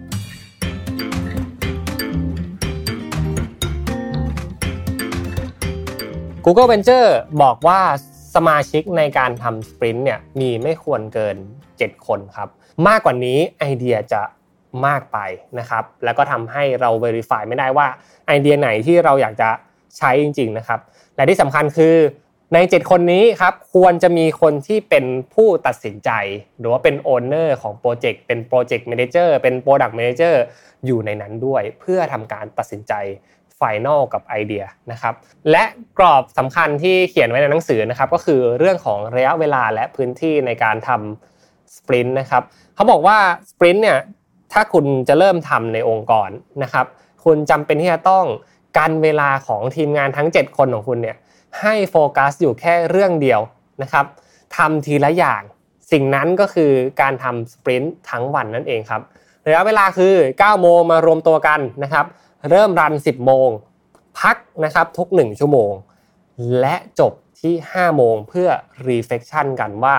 วันนี้เราได้อะไรจากเรื่องนี้บ้างนะครับ หลังจาก 5 โมงแล้วคำแนะนำที่ดีที่สุดเลยครับ คือเลิกคิดถึงมันซะนะครับ และค่อยมาคิดกันใหม่ในวันต่อไป เป็นการล็อกเวลาให้กับทีมงาน ซึ่งผมเชื่อว่าใครที่ฟังอยู่นะครับ รู้สึกว่ามันเป็นเรื่องยากแน่นอน แต่เราลองคิดถึงมูลค่าที่เราจะได้รับจากการที่ทำสปรินต์ดูครับว่า เฮ้ย บางทีถ้าเราไปรอ 3 เดือน มันอาจจะไม่ทันกินแล้วก็ได้ทำไมเราไม่ทำไอเดียให้จบภายใน 5 วัน เพื่อพิสูจน์ว่ามันดีจริง ๆ หรือไม่นะครับ และที่สำคัญครับ ทุกคนเนี่ยควรจะปิดมือถือนะครับไม่เล่นมือถือในเวลาประชุมรวมถึงนะครับใช้รูปแบบของการประชุมแบบอนาล็อกครับใช้โพสต์อิทนะครับเขียนกระดาน ทำให้มันเป็นโลกที่มีแค่พวกเรา 7 คนให้ได้มากที่สุด ในการหาไอเดียต่างๆนะครับเรามาเริ่มกันที่วันจันทร์ครับวันจันทร์จะเป็นวันที่เราจะเริ่มต้นจากสิ่งที่เรียกว่าผลลัพธ์สุดท้ายที่เราอยากจะได้ต่องานนั้นๆครับซึ่งสิ่งที่เราจะทำกันครับก็คือการจัดทำแผนที่ที่ได้มาซึ่ง outcome สุดท้ายที่เราอยากจะได้ ตอนที่ผมไปเวิร์กช็อปที่ Digital Leadership Bootcamp นะครับผมมีโอกาสได้ทำโปรเจกต์ให้กับบริษัทฟินเทคตัวหนึ่งนะครับที่ ต้องการที่จะเพิ่ม user นะครับที่เป็นคน Gen Z เข้ามาสู่แอปพลิเคชันของเขานะครับเมื่อเป้าหมายมันชัดเจนแล้วนะครับ ทุกคนก็จะเริ่มมาคิดกันแล้วว่า แล้วเราจะทำยังไง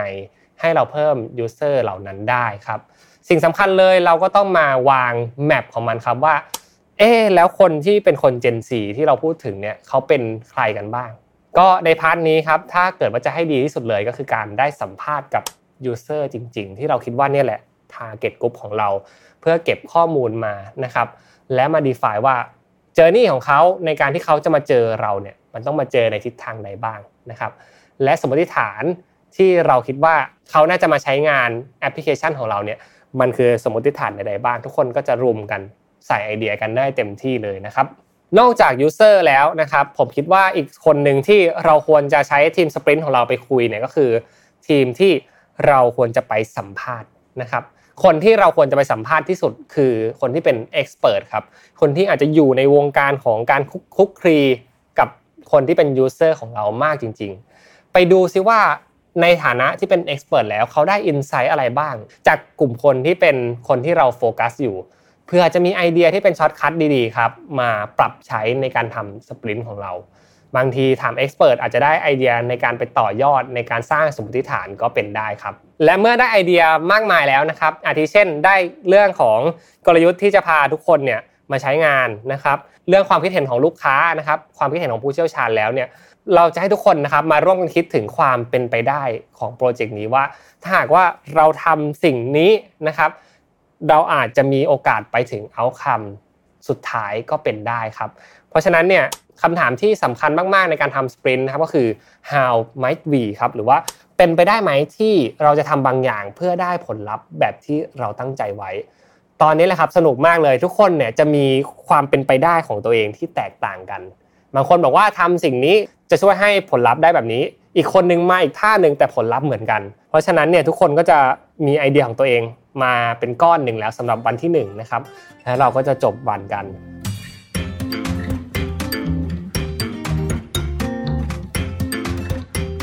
ต่อมาครับในวันอังคารเนี่ยเราจะมา improve นะครับเรื่องของไอเดียที่เป็น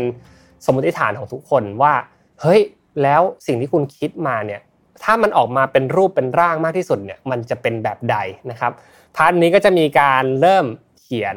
ข้อความนะครับเขียนไอเดียต่างๆเนี่ยเยอะแยะมากมายพอสมควรเลย ซึ่งวันอังคารนี้เองครับเราก็จะสเก็ตงานกันทั้งวันเลยครับเราจะเริ่มจากการที่ให้ทุกคนเนี่ยเขียน gather key info ของตัวเองว่า ไอ้สมมติฐานที่คุณว่ามันเนี่ย คุณคิดว่ามันมีข้อมูลอะไรบ้าง เขียนลงในกระดาษครับ ใช้เวลาประมาณ 20 นาทีก่อน หลังจากนั้นครับเราจะมาพัฒนาไอเดียของเรานะครับ ให้กลายเป็นข้อมูลที่มันชัดเจนมากขึ้นนะครับ โดยการเขียนให้มันเป็น story เป็น sequence มากขึ้นว่าเราอยากจะทำอะไร ใช้เวลาตรงนี้อีก 20 นาที ตอนนี้ทุกคนเขียนของตัวเองอยู่นะครับ หลังจากนั้นนะครับโปรเซสนี้ผมชอบมาก เขาเรียกว่าการ crazy eight ครับ คือทุกคนเนี่ยต้องพับกระดาษกันมาเป็น 8 ช่องครับ และ 8 ช่องนี้เองนะครับทุกคนจะใช้เวลาช่องละ 1 นาทีครับในการที่จะใส่ไอเดียที่เราเขียนไว้นะครับอย่างเป็นระบบของเราเองนะวาดลงไปนะครับมุ่งเน้นในการวาดด้วยนะครับตามเวลาทั้งหมด 8 นาทีนะครับช่องละ 1 นาที ทุกคนก็จะใช้เวลาที่จำกัดมากๆนะครับในการเค้นไอเดียของตัวเองขึ้นมา และสุดท้ายเมื่อเราได้ไอเดียที่ดีใน 8 นาทีนี้แล้วนะครับ sprint ให้เราทำอีกครั้งหนึ่งครับคือเอากระดาษที่คุณวาดออกมาเนี่ยมาพัฒนา เป็น solution sketch ครับซึ่ง solution sketch นี้เองนะครับก็จะมีรายละเอียดนะครับไม่ว่าจะเป็นรูปที่คุณวาด การเขียนอธิบาย feature ต่างๆนะครับให้คนเนี่ยสามารถเข้าใจงานของคุณได้มากที่สุดโดยคุณไม่ต้องอธิบายทำสเตจนี้ครับระยะเวลาอีก 30 นาทีครับและเราก็จะจบเรื่องของงานในวันอังคารตรงนี้นะครับ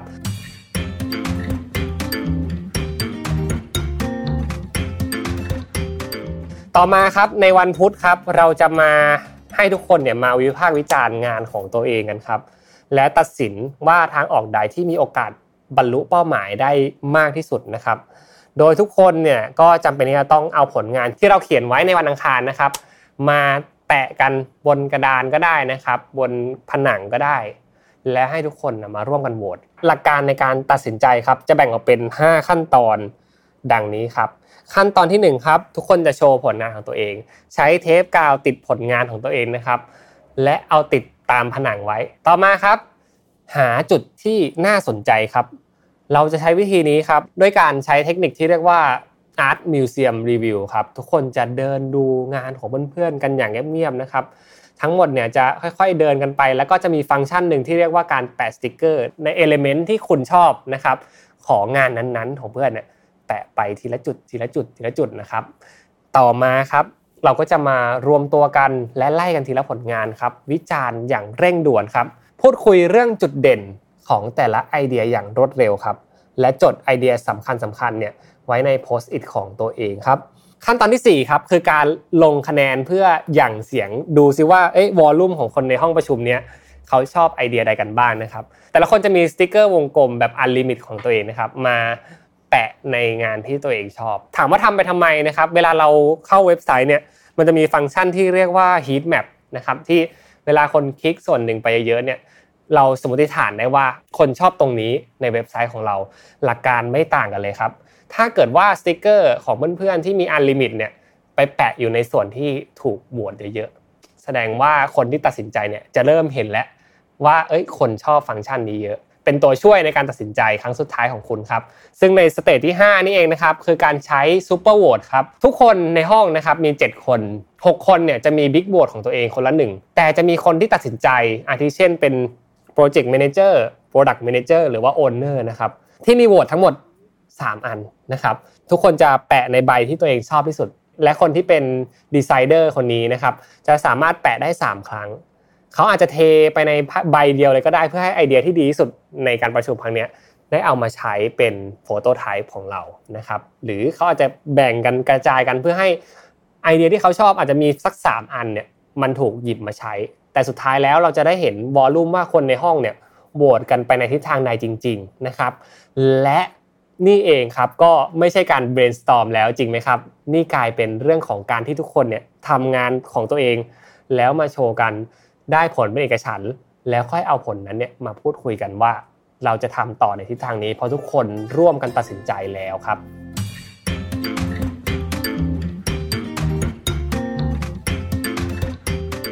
ในวันพฤหัสบดีครับเป็นวันที่เข้มข้นที่สุดนะครับ คือวันที่เราเนี่ยต้องทำการทำโฟโตไทป์ของงานนั้นๆครับเขาบอกว่าการทำต้นแบบที่ดีนะครับ จะแบ่งออกเป็น 4 อย่างด้วยกันครับ เวลาเราได้ โจทย์มาโจทย์หนึ่งแล้วนะครับ สิ่งที่เราต้องคิดกันในวันนี้ก็คือ เราต้องหาเครื่องไม้เครื่องมือในการทดสอบสมมติฐานให้มันเหมาะสมนะครับ เรามีเวลาแค่วันเดียวเท่านั้นในการสร้างสิ่งนี้ขึ้นมานะครับ เพราะฉะนั้นเนี่ยต้นแบบก็ต้องไม่เป็นต้นแบบที่มีคุณภาพต่ำเกินไป และต้องไม่ใช้เวลานานจนเกินไป เราจะได้ของที่แบบพอจะ ทดสอบได้นะครับ แต่ไม่ต้องสมบูรณ์แบบนะครับ ให้สามารถที่จะพิสูจน์ได้ว่าเราอยากจะแก้ปัญหาเรื่องอะไรนะครับ ตอนที่ผมไปเข้าแคมป์สปรินต์เนี่ยเราอยากจะพิสูจน์ว่าคนจะชื่นชอบของแอปพลิเคชันของเรามากน้อยแค่ไหน ก็จะใช้โฟโตไทป์อย่างเช่นโปรแกรมอย่าง Figma นะครับ หรือบางคนเนี่ยเลือกใช้ Canva ก็ได้นะครับ ในการที่จะนำมาสร้างเป็นโฟโตไทป์แล้วจะส่งต่อให้ User ได้เห็นภาพมากที่สุดว่า กดที่ปุ่มนี้นะครับไปสู่หน้าต่อไปกดปุ่มนี้กลับมาอีกหน้าหนึ่งนะครับในช่วงนี้ก็ต้องช่วยกันตัดสินใจครับว่าเครื่องไม้เครื่องมือใดเหมาะสมกับการพิสูจน์สมมติฐานของคุณมากที่สุดครับ ส่วนที่2ครับคือการแบ่งหน้าที่กันทำงานครับหน้าที่จะแบ่งออกเป็นทั้งหมด 5ตำแหน่งด้วยกันครับตำแหน่งแรกคือผู้ทำส่วนประกอบคนที่ประกอบร่างทุกอย่างเข้าด้วยกัน ก็จะมารวบรวมข้อมูลทุกอย่างเนี่ยแล้วทำมันเป็นโฟโตไทป์ขึ้นมานะครับ ส่วนที่ 2 คือผู้ดูแลงานขั้นสุดท้ายนะครับเป็นคนรีวิวนะครับว่าหลังจากที่เราทำโปรแกรมตัวนี้ขึ้นมาแล้วที่เป็นตัวอย่างเนี่ยมันใช้งานได้จริงไหม ก็ต้องมารีวิวกันนะครับส่วนที่3ครับคือคนที่เป็นผู้เขียนข้อมูล เป็นคนเขียน copyright ลงไปในงานตรงนี้นะครับภาษาก็ต้องเข้าใจง่าย ถ้าเราไม่ได้อธิบายเข้าไปเนี่ยมันก็จาเป็นที่ต้องสื่อสารด้วยตัวมันเองนะครับส่วนที่ 4 คือผู้รวบรวมวัตถุดิบนะครับถ้าหากว่า มีคนทำส่วนประกอบแล้วนะครับ คนนี้ก็จะเป็น researcher ที่คอยหาข้อมูลต่างๆ มาประกอบรวมถึงหา element ต่างๆ ที่คนที่ทำ phototype เนี่ยอยากได้ครับ ส่วนสุดท้ายครับคือพระเอกของงานครับ ผู้สัมภาษณ์ครับ โดยคำแนะนำในหนังสือ Sprint ครับบอกว่าถ้าเป็นไปได้ผู้สัมภาษณ์ต้องไม่อยู่ในโฟล์ของการทำงานของทั้ง 4 คนนี้ด้วยสาเหตุที่ว่าครับถ้าหากว่าผู้สัมภาษณ์ได้มาเห็นกระบวนการในการทำโฟโตไทยแล้วนะครับเขาอาจจะ bias แและชี้นำให้กับคนที่เขาไปสัมภาษณ์เนี่ยทำบางอย่างมากเกินไปนะครับ เพราะฉะนั้นเนี่ยผู้สัมภาษณ์รอเลยครับ นั่งรอเลยรอไปสัมภาษณ์อย่างเดียวครับ ขั้นตอนที่3ครับคือการปฏิดประต่อทุกอย่างเข้าด้วยกัน และขั้นที่4ครับใช้เวลาที่เหลือของคุณเนี่ยทำแบบทดสอบให้ได้สมบูรณ์ที่สุดครับ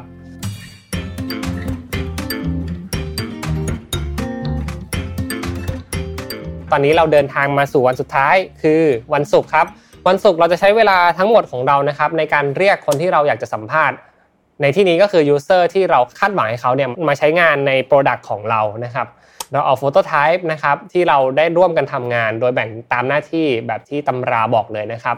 ให้เขาลองใช้งานดู และผู้สัมภาษณ์จะเป็นคนชวนคุย ผู้สัมภาษณ์นะครับมีหน้าที่ทำให้ทุกคนเนี่ยเห็นปฏิกิริยาของคนที่เป็น user ของเรามากที่สุดโดยไม่ชี้นำยกตัวอย่างเช่นนะครับ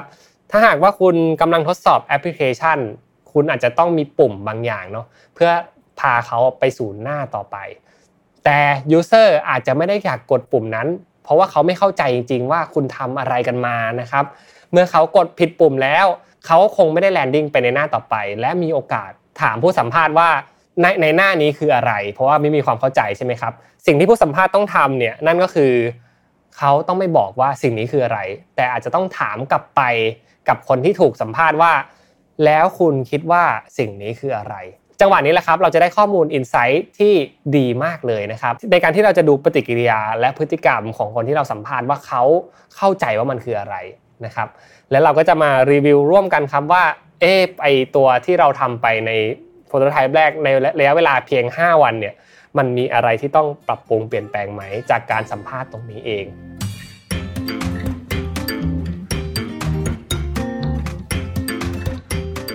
ซึ่งนี่คือหลักการทั้งหมดของการทำสปรินต์5วันครับ องค์กรของผมนะครับก็มีการปรับใช้สปรินต์เข้ามาในองค์กรโดยเช่นกัน และคิดว่ามีประโยชน์ในหลากหลายแง่มุมครับ โดยเฉพาะการ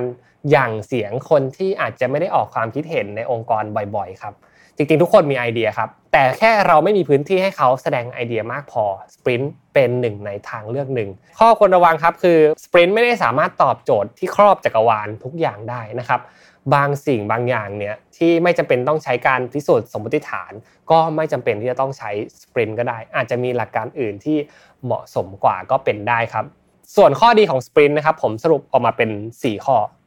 ข้อแรกนะครับคือ ผมคิดว่ามันเป็นการที่ทุกคนเนี่ยได้ทำงาน ที่ตัวเองอยากจะทำแต่ว่าทำร่วมกันนะครับหรือว่าการที่เรียกว่า work alone together นั่นเอง ทุกคนจะมีไอเดียของตัวเองและอยากจะสู้กับไอเดียของตัวเองนะครับให้มันส่งออกไปแล้วได้ใช้งานมากที่สุดครับ ข้อที่2ครับสปรินต์ไม่ค่อยเชื่อในหลักการประชาธิปไตยเท่าไหร่ครับซึ่งหลาย ๆ ครั้งเนี่ยเวลาเราพูดว่าเราจะมาร่วมกันคิดเนี่ยมันไม่ได้เป็นอย่างนั้นจริง ๆ มันจะมีคนที่มีเสียงใหญ่กว่าในห้องประชุมเสมอ ซึ่งสปรินต์ก็บอกว่าเอ้ยงั้นก็มีไปเลย แบ่งเป็นหน้าที่ชัดเจนไปเลย พื่อให้เขาได้ทำตามหน้าที่ของเขานะครับ ส่วนที่3ครับสปรินต์เชื่อในเรื่องของโฟโตไทป์นะครับหรือว่าการพิสูจน์ด้วยสิ่งที่จับต้องเป็นรูปธรรมได้ ผมว่าอันนี้ดีมาก เพราะว่าหลาย ๆ ครั้งเนี่ยเรามักจะคิดไปเองครับว่าของที่เราทำมามันจะดีในอนาคต แต่ว่ามันอาจจะลอยลมอยู่ตอนนี้ครับ เราใช้เวลาสั้นที่สุดในการผลิตออกมาเป็นตัวอย่าง เพื่อที่จะมาดูกันว่ามันดีจริงนั้นที่เราคิดจริงๆไหมนะครับ ส่วนสุดท้ายก็คือผมคิดว่าข้อนี้เป็น learning ที่ดีเลย มันทำให้ทุกคนในห้องประชุมของเราเนี่ยหรือว่าในองค์กรของเราเนี่ยเจอเรื่องของความล้มเหลวบ่อย และยิ่งเราเจอความล้มเหลวบ่อยๆครับเราจะยิ่งแข็งแกร่งขึ้นนะครับเรียกว่า high risk high return แล้วกันนะครับ เวลาเราเจอเรื่องที่มันเสี่ยงมากๆแบบนี้ส่วนมากสเปนก็ 80% 90%ครับก็จะเฟลไป แต่ในความเฟลนั้นเรามีสิ่งที่ต้องเรียนรู้อีกมากมายเลย แล้วมันจะทำให้ทุกคนแข็งแกร่งและคิดอย่างรอบคอบ มากขึ้นครับ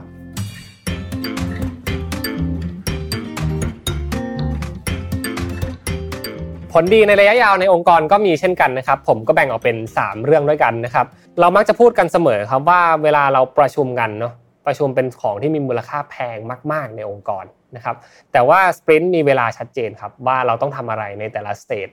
นะครับ อันนี้ก็เรียกว่าเป็นหลักการ time boxing ล้วกันครับ ต่อมาก็คือทุกคนเนี่ยจะได้ collaboration กันแบบที่ไม่ทันตั้งตัวครับ การ collaboration ตรงนี้เองนะครับ ทุกคนมีหน้าที่ของตัวเองได้ส่งเสริมไอเดียกันได้เต็มที่ และมันช่วยทุกคนเนี่ยได้ทำงานร่วมกันจริง ๆ ครับ ส่วนสุดท้ายครับก็คือความเป็น ownership เราลองนึกสภาพดูครับ เวลาเราได้คิดอะไรบางอย่างขึ้นมาเนาะเราก็มักจะอยากจะสู้เพื่อให้เราได้มาซึ่งไอเดียนั้นนะครับ ให้มัน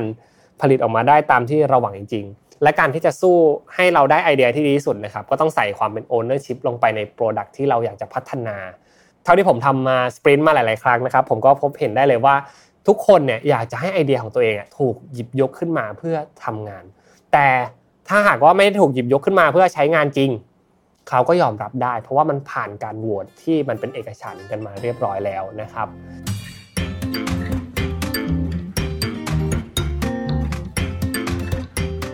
และนี่คือหลักการทั้งหมดของการทำสปรินต์ดีไซน์นะครับ ถ้าสนใจนะครับสามารถไปอ่านต่อได้ที่หนังสือเล่มนี้ที่ผมขึ้นให้ดูได้เลยนะครับถ้าว่าสนใจในการทำสปรินต์นะครับผมก็แนะนำ Studio ครับ Studio ก็มีสอนในเรื่องของดีไซน์สปรินต์ด้วยเช่นกันนะครับและผมบอกเลยว่าเป็นคลาสที่มีคุณภาพมาก ๆ ยังไงลองไปดูกันได้เลยนะครับสำหรับวันนี้รายการ Remaster ก็จบลงแล้วนะครับ แล้วพบกันใหม่ในวันอังคารหน้า 2 ทุ่มนะครับ ฝากทุกท่านนะครับ กดไลค์ กดแชร์ กด Subscribe รวมถึงคอมเมนต์มาให้กำลังใจกันในช่องคอมเมนต์ด้านล่างนี้ได้เลยนะครับสำหรับวันนี้ผมอ้ำสุภกรลาทุกท่านไปก่อนแล้วครับ สวัสดีครับ สวัสดีครับ พบกับรายการ Remaster วันนี้อยู่กับผมอ้ำสุภกรอีกเช่นเคยครับ ก็ใกล้จะถึงสิ้นปีกันแล้วนะครับ ตอนนี้เชื่อว่าหลาย ๆ องค์กรหลาย ๆ บริษัทนะครับ น่าจะเริ่มคิดถึงแผนงาน แผนการวางกลยุทธ์ ในปีหน้ากันแล้ว เนื้อหาในวันนี้ครับผมนำมาจาก Harvard Business Review ครับ เรื่อง What is strategy is a lot simpler than you think ครับ ซึ่งเรียบเรียงและอธิบายไว้โดยศาสตราจารย์เฟลิกโอเบอร์โฮเซอร์จีนะครับซึ่งท่านเป็นนักวิชาการและศาสตราจารย์ ด้านการบริหารธุรกิจของ Andreas Andersen ครับในหน่วยกลยุทธ์ที่ Harvard Business School ครับ ซึ่งเนื้อหาในวันนี้ครับเราจะมาเจาะลึกกันในมุมมองของการทำกลยุทธ์หรือว่า strategy ในองค์กร ในมุมมองของ Harvard Business School เขาได้นิยามคำนี้ไว้อย่างไร และมีวิธีการคิดแบ่งออกเป็น framework อย่างไรบ้างนะครับศาสตราจารย์กล่าวว่ากลยุทธ์หรือ strategy นะครับในความเข้าใจของผู้บริหารหลาย ๆ คนเนี่ยมีความแตกต่างและหลากหลายกันมากเลย ดูเป็นเรื่องที่ยากจะจินตนาการตามนะครับว่าแท้จริงมันมีความหมายว่าอะไรกันนะครับในคำว่า strategy นี่เอง ซึ่งในความเป็นจริงแล้วครับศาสตราจารย์กล่าวว่ามันเรียบง่าย เขากล่าวว่าครับกลยุทธ์คือแผนการสร้างมูลค่าครับและแนวทางที่จะสร้างมูลค่าเพิ่มให้องค์กร นั่นหมายถึงกลยุทธ์ขององค์กรนั่นเองครับ โดยหลักการที่ศาสตราจารย์เฟลิกซ์นะครับได้ส่งมอบมาให้เรามีทั้งหมด 3 ข้อด้วยกันครับ เราไปดูกันทีละข้อเลยนะครับ ข้อที่1ครับหลักการในการคิดกลยุทธ์องค์กรครับ กลยุทธ์ไม่ได้เริ่มต้นด้วยการมุ่งเน้นที่ผลกำไรเป็นหลักนะครับ นึกภาพและจินตนาการตามผมนะครับ แม้ผลกำไรคือผลลัพธ์ในการทำกลยุทธ์ขององค์กร เวลาเราคิดอะไรสักอย่างหนึ่งครับ แต่มันคือปลายทางสุดของวิธีการคิดครับ เพราะฉะนั้นเรากลับไปเริ่มกันที่จุดเริ่มต้นก่อนครับ กลยุทธ์ องค์กรคือการมองหาโอกาสในอนาคต และวางแผนเพื่อทำตามแบบแผนให้สำเร็จลุล่วงครับ เมื่อเรานิยามคำว่ากลยุทธ์องค์กรกันเรียบร้อยแล้ว และเราไม่ได้โฟกัสไปที่ผลกำไร แล้วเราควรจะไปโฟกัสที่เรื่องอะไรกัน ซึ่งนั่นก็หมายถึงข้อที่ 2 ที่ผมกำลังจะพูดถึงครับ ซึ่งข้อที่ 2 นี้ครับก็คือเรื่องของคำถามที่เราควรจะตั้งเวลาเราเปิดวอลลุ่มนะครับในทีมแมネจเมนต์เพื่อคุยกันว่า ลยุทธ์องค์กรของเราคืออะไรนะครับ นั่นคือคำถามที่ว่าเราจะสร้าง value ให้องค์กรได้มากน้อยแค่ไหนครับ value ในที่นี้นะครับศาสตราจารย์เฟลิกซ์ได้แบ่งออกเป็น 3 ข้อครับ ข้อที่1ครับ value ที่มีให้ลูกค้า customer ข้อที่2ครับ value ที่มีให้กับพนักงานของเรา employee ครับ และข้อที่3ครับ value ที่ มีให้สำหรับคนที่มีส่วนได้ส่วนเสียกับองค์กรของเรา หรือ stakeholder นั่นเองนะครับ จดจำไว้ 3 ข้อนี้ครับ เวลาเราคิดถึงเรื่องของการทำกลยุทธ์องค์กรจำเป็นที่จะต้องตอบโจทย์ให้ได้ทั้ง 3 เรื่องเลยนะครับ ส่วนต่อมาครับคือส่วนที่ 3 ที่สำคัญและเป็นใจความสำคัญของเนื้อหาในวันนี้เลยครับ เราพูดถึง value มูลค่าหรือคุณค่าที่เราจะส่งมอบให้กับกลุ่มคนทั้ง 3 คนที่มีส่วนได้ส่วนเสียในการทำองค์กรของเราใช่ไหมครับ แต่ value นี้มันคืออะไรกันล่ะ เราต้องมาค่อยๆ แงะและพิจารณากันทีละเรื่องเลยครับ ผมขอให้ทุกท่านได้ดูโมเดลของ value stick จาก Harvard Business School ที่ขึ้นตามภาพดังนี้นะครับ value stick นี้ครับจะประกอบไปด้วยการ balance ระหว่าง 2 ส่วนนะครับ ส่วนด้านบนนั่นก็คือ willingness to pay นะครับความเต็มใจที่จะซื้อครับ ส่วนด้านล่างคือ willingness to sell ความเต็มใจที่จะขายสินค้าให้กับเรานะครับ เรื่องแรกครับ ความเต็มใจที่จะจ่ายนะครับ หรือว่าเรื่องนี้นี่ก็จะเกี่ยวข้องกับ ในส่วนของ output ที่เราส่งไปให้ลูกค้านะครับเขาได้นิยามความเต็มใจที่จะจ่ายหรือว่า willingness to pay ไว้ดังนี้ครับ ลูกค้าส่วนใหญ่จะจ่ายสินค้าหรือบริการตามความต้องการของเขาครับ ซึ่งสิ่งที่เราจะต้องหาให้เจอตรงนี้เลยครับสำคัญมากคือความพึงพอใจของลูกค้า customer delight ครับ ความเต็มใจที่จะจ่ายของลูกค้าเนี่ยจะประกอบไปด้วย 3 เรื่องที่เป็นตัวอย่างที่ผมแนะนำมาในวันนี้นะครับ เรื่องแรกครับ คุณภาพของผลิตภัณฑ์ของเรา มีคุณภาพที่ดีไหมตอบโจทย์ฟังก์ชันกับความต้องการของลูกค้ามากพอไหมมีการทำ R&D มากพอหรือเปล่านะครับ นี่ก็เป็นส่วนที่เราต้องพัฒนาอย่างแน่นอน และเป็นฐานรากสำคัญที่สุดในการทำองค์กรเลยครับ นั่นก็คือของที่คุณส่งต่อไปให้กับลูกค้าเนี่ยมันต้องดีมันต้องตอบโจทย์จริง ๆ มันถึงจะสามารถที่จะสร้างความเต็มใจที่จะจ่ายให้กับลูกค้าได้ครับ ผมอยากจะยกตัวอย่าง ของใช้ประจำวันที่คุณผู้ชายน่าจะต้องใช้กันอยู่ทุกวันนะครับ อย่างเช่น มีดกนหนวดครับ มีดกนหนวดเนี่ยมีหลายรูปแบบมากเลยนะ แล้วก็มีหลายคลาสด้วยครับที่ให้สามารถเลือกใช้ได้ บางคนพึงพอใจที่จะใช้มีดโกนหนวดแบบปกติ บางคนอยากได้ขยับแพ็กเกจขึ้นมาหน่อยเพื่อให้มีคุณภาพที่ดีมากขึ้นนะครับ สามารถโกนได้ 360 องศา ตามที่รูปแบบของแบรนด์เนี่ยได้ผลิตฟังก์ชันขึ้นมานะครับ แบรนด์อย่าง Gillette นะครับก็มีการออกผลิตภัณฑ์อย่างมีดโกนหนวดเนี่ยออกมาหลาย tier หลาย product หลายรูปแบบมากเลยนะครับเพื่อให้เราเนี่ยสามารถที่จะเลือกตามความเหมาะสมความต้องการรวมถึงราคาที่เหมาะสมกับการใช้งานของเราด้วย ซึ่งจิเลตนะครับจะขายมีดโกนหนวดได้เนี่ยเขาก็จะเป็นที่จะต้องมีคุณภาพของสินค้าที่ดีนะครับตอบโจทย์กับพฤติกรรมในการโกนหนวดของคุณผู้ชายอย่างแน่นอนนะครับส่งผลกับข้อที่2ครับนั่นก็คือการเพิ่ม ส่วนเติมเต็มของผลิตภัณฑ์ครับ Product Complement นั่นเองครับ ส่วนนี้นะครับก็ยังคงเป็นเคสของ Gillette เองเช่นกันนะครับ เวลาเราซื้อมีดกนหนวดมาสักอันหนึ่งเนี่ยตัวของมีดกนหนวดเองนะครับมันสามารถที่จะเปลี่ยนใบมีดได้อยู่ตลอดเวลานะครับ แค่ปลดล็อกมันแล้วก็เปลี่ยนมันใช่ไหมครับ ซึ่ง Gillette เองก็มองเห็นว่าตรงนี้ควรจะมีส่วนเสริมที่ทำให้การใช้งานของผู้บริโภคของเขาเนี่ยใช้งานได้ง่ายขึ้นนะครับ ก็เลยทำการบันเดิลแพ็กเกจนะครับเอามีดโกนหนวดเนี่ยใส่เข้าไปในแพ็กเกจเลยนะครับสามารถซื้อมีดโกนหนวดบวกกับราคาที่เพิ่มขึ้นนิดหน่อยนะครับและได้มีดโกนหนวดแถมมาฟรี2 3 อันก็ว่าไปนะครับนี่คือ product ที่ส่งเสริมซึ่งกันและกันครับนอกจากนั้นก็ยังขาย product complement นี้เองนะครับแยกออกมาด้วยสำหรับคนที่ไม่จำเป็นที่ต้องซื้อมีดโกนหนวดอันหลักของเขานะครับซึ่งมันก็ช่วยให้ margin ของธุรกิจของเขามีมากขึ้น เพราะว่า ทั้ง 2 สินค้านี้ส่งเสริมซึ่งกันและกัน ถ้าอันนึงยังใช้ได้นะครับ ก็ซื้อส่วนต่อขยายเพิ่ม ถ้ามันหมดอายุการใช้งานแล้วก็ซื้ออันใหม่ ก็เป็นการส่งเสริมเรื่องของ service ที่จะส่งมอบให้กับลูกค้านั่นเองครับ และส่วนที่ 3 คือส่วนที่ผมคิดว่าสำคัญที่สุดในการสร้าง output เรื่องของ willingness to pay หรือว่าความเต็มใจที่จะจ่ายของลูกค้าเลยครับ นั่นก็คือเรื่องการสร้างความรับรู้นะครับ network effect ยกตัวอย่างเช่น ในโลกโซเชียลมีเดียครับ ถ้าว่าสินค้าของเรามีคุณภาพที่ดีเยี่ยมแล้วนะครับ มี product ที่ตอบโจทย์ service แล้วนะครับ อย่าลืมที่จะทำการตลาดผ่านโลกออนไลน์ออฟไลน์นะครับ แบ่งเงินไปจัดการในเรื่องของ marketing ด้วย ซึ่ง Gillette เองนะครับ พอพัฒนาเรื่องของคุณภาพแล้ว ก็มีการสร้างนะครับโครงข่ายของโลกโซเชียลมีเดียไม่ว่าจะเป็น Facebook Twitter YouTube หรือว่าเว็บไซต์สำหรับ branding page นะครับให้กับ ทุกคนเนี่ยสามารถเข้าไปรีวิวสินค้าของเขาให้ feedback กันได้ นี่ก็เป็น 3 เรื่องสำคัญในการเพิ่ม willingness to pay หรือว่าความเต็มใจที่จะจ่ายของลูกค้าครับ แต่การทำ strategy ในองค์กรไม่จบเพียงแค่ว่าเราต้องพัฒนาในเรื่องของการส่งมอบสินค้าที่และบริการที่ดีที่สุดให้กับลูกค้าครับ เราต้องกลับมาคิดทบทวนถึงสิ่งที่เกิดขึ้นภายในองค์กรของเราด้วยเช่นกัน เราลองนึกและจินตนาการดูนะครับว่าของที่จะขายได้เนี่ย ยังไงก็จำเป็นที่จะต้องมีคนที่นำมันไปขายถูกต้องไหมครับ เพราะฉะนั้นเนี่ยเราก็อย่าหลงลืมครับในการที่จะพัฒนาในส่วนของความเต็มใจที่จะขายของคน ที่เป็นพนักงานของเราเป็นทีมงานของเรานะครับให้มันมากขึ้นด้วยเพื่อให้ของเนี่ยสามารถขายได้จริง ๆ ในส่วนที่2ครับคือส่วนที่เราจะ balance กับความพึงพอใจของลูกค้า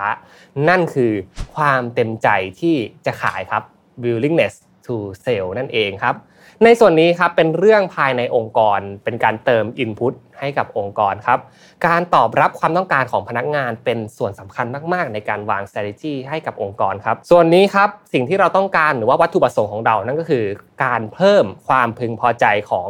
พนักงานของเราเองครับ employee satisfaction ครับ ซึ่งศาสตราจารย์เฟลิกซ์นะครับก็ยกตัวอย่างออกมาเป็นกรณีศึกษาอีก 3 ข้อในการเพิ่มความเต็มใจที่จะขายครับ ถ้าว่าความเต็มใจที่จะซื้อคือ product quality นะครับ ความเต็มใจที่จะขายเนี่ยต้องมี benefit และ perks ที่เหมาะสม ผมกำลังพูดถึงสวัสดิการขององค์กร และสิทธิพิเศษที่องค์กรจะมอบให้กับพนักงงานคนหนึ่งได้ใช้สวัสดิการอย่างเต็มที่และส่งเสริมในการที่ทำให้เขาเนี่ยมีชีวิตที่ง่ายขึ้นต่อการทำงาน และสร้าง productivity ให้กับองค์กรครับ ผมมีโอกาสได้เข้าไปฟังบรรยายในคลาส Digital Leadership Bootcamp นะครับของทาง Studio ซึ่ง พาผมไปที่บริษัท Line Man วงในนะครับเพื่อไปศึกษาถึง culture ของบริษัทที่เติบโตได้อย่างรวดเร็ว และมีประสิทธิภาพขนาดนี้นะครับ ซึ่งแน่นอนวงในนะครับทางผู้บริหารบอกเองเลยว่าสิ่งที่เขาให้ความสำคัญมากๆ นั่นก็คือเรื่องของ Benefit และเพิร์กที่เกิดขึ้นในองค์กร วันนี้เราจะมาดูกันเผื่อว่าจะเป็นไอเดียนะครับที่ทำให้ทุกคนเนี่ยสามารถนำไปปรับใช้กับองค์กรตัวเองก็ได้นะครับ ทางวงในเนี่ยมี Benefit และ Perks ให้กับคนในองค์กรเยอะมากเลยครับ อาทิเช่น flexible hours นะครับมีชั่วโมงการทำงานที่ยืดหยุ่นนะครับสามารถเข้างานตอนไหนก็ได้ ออกงานตอนไหนก็ได้นะครับแต่ต้องสร้าง productivity ให้กับองค์กรได้เท่านั้นนะครับ work from home or anywhere ครับก็เป็นอีกหนึ่ง benefit ที่เขาให้กับพนักงานนะครับ MacBook provide for everyone นะครับมีอุปกรณ์ให้ที่ตอบโจทย์กับการทำงานของพนักงานด้วยนะครับ no cap your annual leave นะครับหรือว่าไม่จำกัดวันลาของพนักงานนะครับลาเท่าไหร่ก็ได้ แต่ก็ยังกลับไปตอบโจทย์เดิม ต้องสร้าง productivity ให้กับองค์กรด้วยครับ มี breakfast package ให้นะครับ ก็มีอาหารเช้าอาหารกลางวันให้บริษัทเทคยุคใหม่นะครับ ก็มักจะมีสิ่งเหล่านี้ให้กับองค์กรนะครับ มี barista service นะครับ มีคนชงกาแฟให้ด้วยในองค์กรนะครับ มี after work beer นะครับสำหรับคอเบียนะครับ ถ้าหากว่า เลิกงานแล้วหลัง5โมงเนี่ยมีเสิร์ฟเบียร์ให้กับพนักงานด้วย สุดท้ายครับมี yearly company outing tip ครับก็ตอบโจทย์นะครับว่าสุดท้ายคนทำงานก็ต้องพักผ่อน และเฉลิมฉลองกันเต็มที่นะครับหลังจากทำงานเหนื่อยกันมามากมาย ก็มี outing ให้ เชื่อว่าหลาย ๆ องค์กรณยุคนี้นะครับน่าจะมี benefit และ perks คล้ายๆ กับองค์กรอย่างวงในนะครับบางอันถ้าเกิดว่ายังไม่มีนะครับก็เสริมเข้าไปได้ตามไอเดียที่ผม ให้ได้เลยนะครับสิ่งเหล่านี้เป็นอินพุตสำคัญนะครับที่ควรจะเสริมให้กับพนักงานเพื่อให้เขาเนี่ยสามารถนะครับใช้ชีวิตได้อย่างง่ายดายและมีประสิทธิภาพมากขึ้น ส่งเสริมให้กับเขาสามารถไปคิดแผนงาน และส่งออกงานให้ได้มากที่สุดกับองค์กรนะครับในส่วนที่ 2สำคัญไม่แพ้กัน และคิดว่าคนที่วางแผน strategy ให้กับองค์กรเนี่ยก็จำเป็นที่จะต้องวางแผนสิ่งนี้ด้วยเช่นกันครับ นั่นก็คือการพัฒนาบุคลากร ด้วยการสร้างระบบการเรียนรู้ครับ พนักงานเนี่ยควรจะได้เห็น learning curve ของตัวเองในทุกๆโปรเจกต์ทุกๆ quarter ทุกๆปีที่เขาได้ทำงานอยู่กับเรานะครับยกตัวอย่างเช่นครับของบริษัทยักษ์ใหญ่ในโลก tech company เลยครับอย่าง Meta เนี่ยเขาได้มี learning curve ให้กับพนักงานทุกคนครับโดยโดยเปิดออกมาเป็น BU หนึ่งเป็น business unit ที่เรียกว่า Meta Blueprint ครับซึ่ง Meta Blueprint เนี่ยพนักงานสามารถที่จะ access เข้าไปเพื่อที่จะเรียนนะครับ ระบบต่างๆ ที่อยู่ในองค์กร Meta ครับไม่ว่าจะเป็นหลักการในการทำ social media marketing นะครับการเขียน coding หรืออะไรหลาย ๆ อย่างที่มันเป็นองค์ความรู้ที่เขาได้รวบรวมไว้ นอกจากนั้นครับยังสามารถที่จะได้รับ professional certificate นะครับเขาสามารถเอาเครดิตตรงนี้นะครับไปต่อยอดเรื่องของ credibility ในการทำงานต่อไปได้ด้วยเช่นกัน ซึ่งสวัสดิการนี้นะครับก็ได้รับความพึงพอใจจากพนักงานเยอะแยะมากมายเลยและ คนที่อยู่ใน Meta เองนะครับก็สามารถเรียนรู้ได้ในสิทธิประโยชน์ที่มากกว่าคนที่ access จากภายนอกด้วยเช่นกันครับ และในส่วนสุดท้ายครับก็คือส่วนที่ผมคิดว่าผู้บริหารต้องพิจารณาอย่างถี่ถ้วนและละเอียดมากที่สุดครับ นั่นก็คือการพัฒนาระบบลดต้นทุนในทุกๆ ปีในการทำงาน หรือว่า cost reduction นั่นเอง ถามว่าพัฒนาระบบลดต้นทุนแล้วส่งผลอะไรให้กับ การช่วยให้เขาเนี่ยมีความพึงพอใจในการออกไปขายมากขึ้นนะครับ ผมว่าอันนี้สำคัญมากเลย เราลองนึกดูนะครับว่าถ้าหากว่าองค์กรเนี่ยวางแผนซิสเต็มมาดี มีการลดต้นทุนที่มากขึ้นนะครับ เงินส่วนที่เหลือในการลดต้นทุนของเราเนี่ยอาจจะไปเสริมในข้อที่ 1 และข้อที่ 2 อย่างเช่นการเรียนรู้หรือการช่วยให้เขามี Benefit และ Perks ที่มากขึ้นได้เช่นกัน ยกตัวอย่างเช่น บริษัทอย่าง เทสลานะครับทางทีมบริหารเนี่ย CEO Office ของเขานะครับมีโปรเจกต์สำคัญเลย แล้วก็เป็นโปรเจกต์ที่เรียกว่าเป็นโฟโตไทป์ของบริษัทเทคทั่วโลกเลยครับ นั่นก็คือการลด cost ของแบตเตอรี่นะครับซึ่งอีลอนมัสก์รวมถึงทีมบริหารของเขาเนี่ยสามารถที่จะถอดประกอบนะครับและก็วิเคราะห์กันจนได้มาเป็น system ที่สามารถลด cost ของแบตเตอรี่ได้ถึง 56%จากราคาตลาด ซึ่งใน 56%นั้นเองก็ turn กลับมานะครับเป็นกำไรที่จะเข้าสู่บริษัท และส่งเสริมให้พนักงานนะครับมี benefit และ Perks มากขึ้น ซึ่งตรงนี้เองนะครับก็เป็นชาเลนจ์สำคัญเลยที่ผู้บริหารต้องมีวิชั่นมีวิสัยทัศน์ในการช่วยกันลดต้นทุนขององค์กรของคุณเองนะครับ ทีนี้พอผมได้พูดถึงภาพรวมของ value stick แล้วนะครับ กลับไปที่คำถามหลักของ EP นี้ที่ว่าเราจะสร้าง value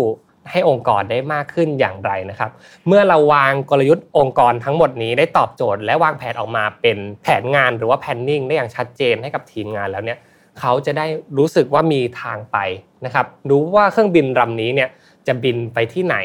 ต้องทำอะไรบ้างเป็น checklist เพื่อตอบโจทย์กับองค์กร เมื่อเราสามารถทำให้ความพอใจที่จะซื้อและความพอใจที่จะขายดีแล้วเนี่ยสมดุลที่อยู่ตรงกลาง ระหว่างองค์กรของคุณนะครับ ที่ถูก balance มาอย่างดีแล้วเนี่ยสิ่งนี้จะถูก turn กลับมาเป็นผลกำไรครับหรือว่าผลลัพธ์ในการทำกลยุทธ์ขององค์กรนั่นเอง ซึ่งเราสามารถวัดผลได้ตรงนี้ ไม่ใช่ตั้งเป้า เริ่มต้นว่าจะเอาเงินเท่าไหร่นะครับ แต่มาคิดกันว่าในแต่ละส่วนที่ต้องพัฒนาในองค์กรเนี่ยต้องทำอะไรบ้างให้เขามี value มากที่สุด และส่งผลให้องค์กรมีกำไร ในที่สุดครับ สุดท้ายถ้าสนใจเนื้อหาในวันนี้ของผมนะครับ ผมแนะนำหนังสือหนึ่งเล่มครับ ของศาสตราจารย์เฟลิกซ์คนนี้เองครับ Better Simpler Strategy ครับ ซึ่งเป็นหนังสือที่ดีมากในการเข้าใจ framework ของการทำกลยุทธ์องค์กร และผม reflect นะครับจากในคลิปนี้เนี่ยผมรู้สึกว่ามันเข้าใจง่ายขึ้น รู้ว่าเราต้องทำอะไรบ้าง 1 2 3 4 และ รู้ว่านะครับการทำกลยุทธ์องค์กรเนี่ยไม่ได้คิดแค่ว่าเราจะขายไงให้ดีขึ้นครับ แต่มันมีมิติอื่นๆ เกี่ยวกับเรื่องคนเรื่องระบบอีกเยอะแยะมากมายที่เราควรจะศึกษานะครับยังไงสำหรับวันนี้ Remaster ก็จบลงแล้วนะครับ แล้วพบกันใหม่ทุกวันอังคาร 2 ทุ่มนะครับ หากมีคอมเมนต์ชื่นชอบ หรือว่าอยากติชมใดๆ ก็สามารถคอมเมนต์กันเข้ามาได้เลยในช่องคอมเมนต์ข้างล่างนี้นะครับ วันนี้ผมอ้ำสุปกรณ์ลาทุกท่านไปก่อนแล้ว สวัสดีครับ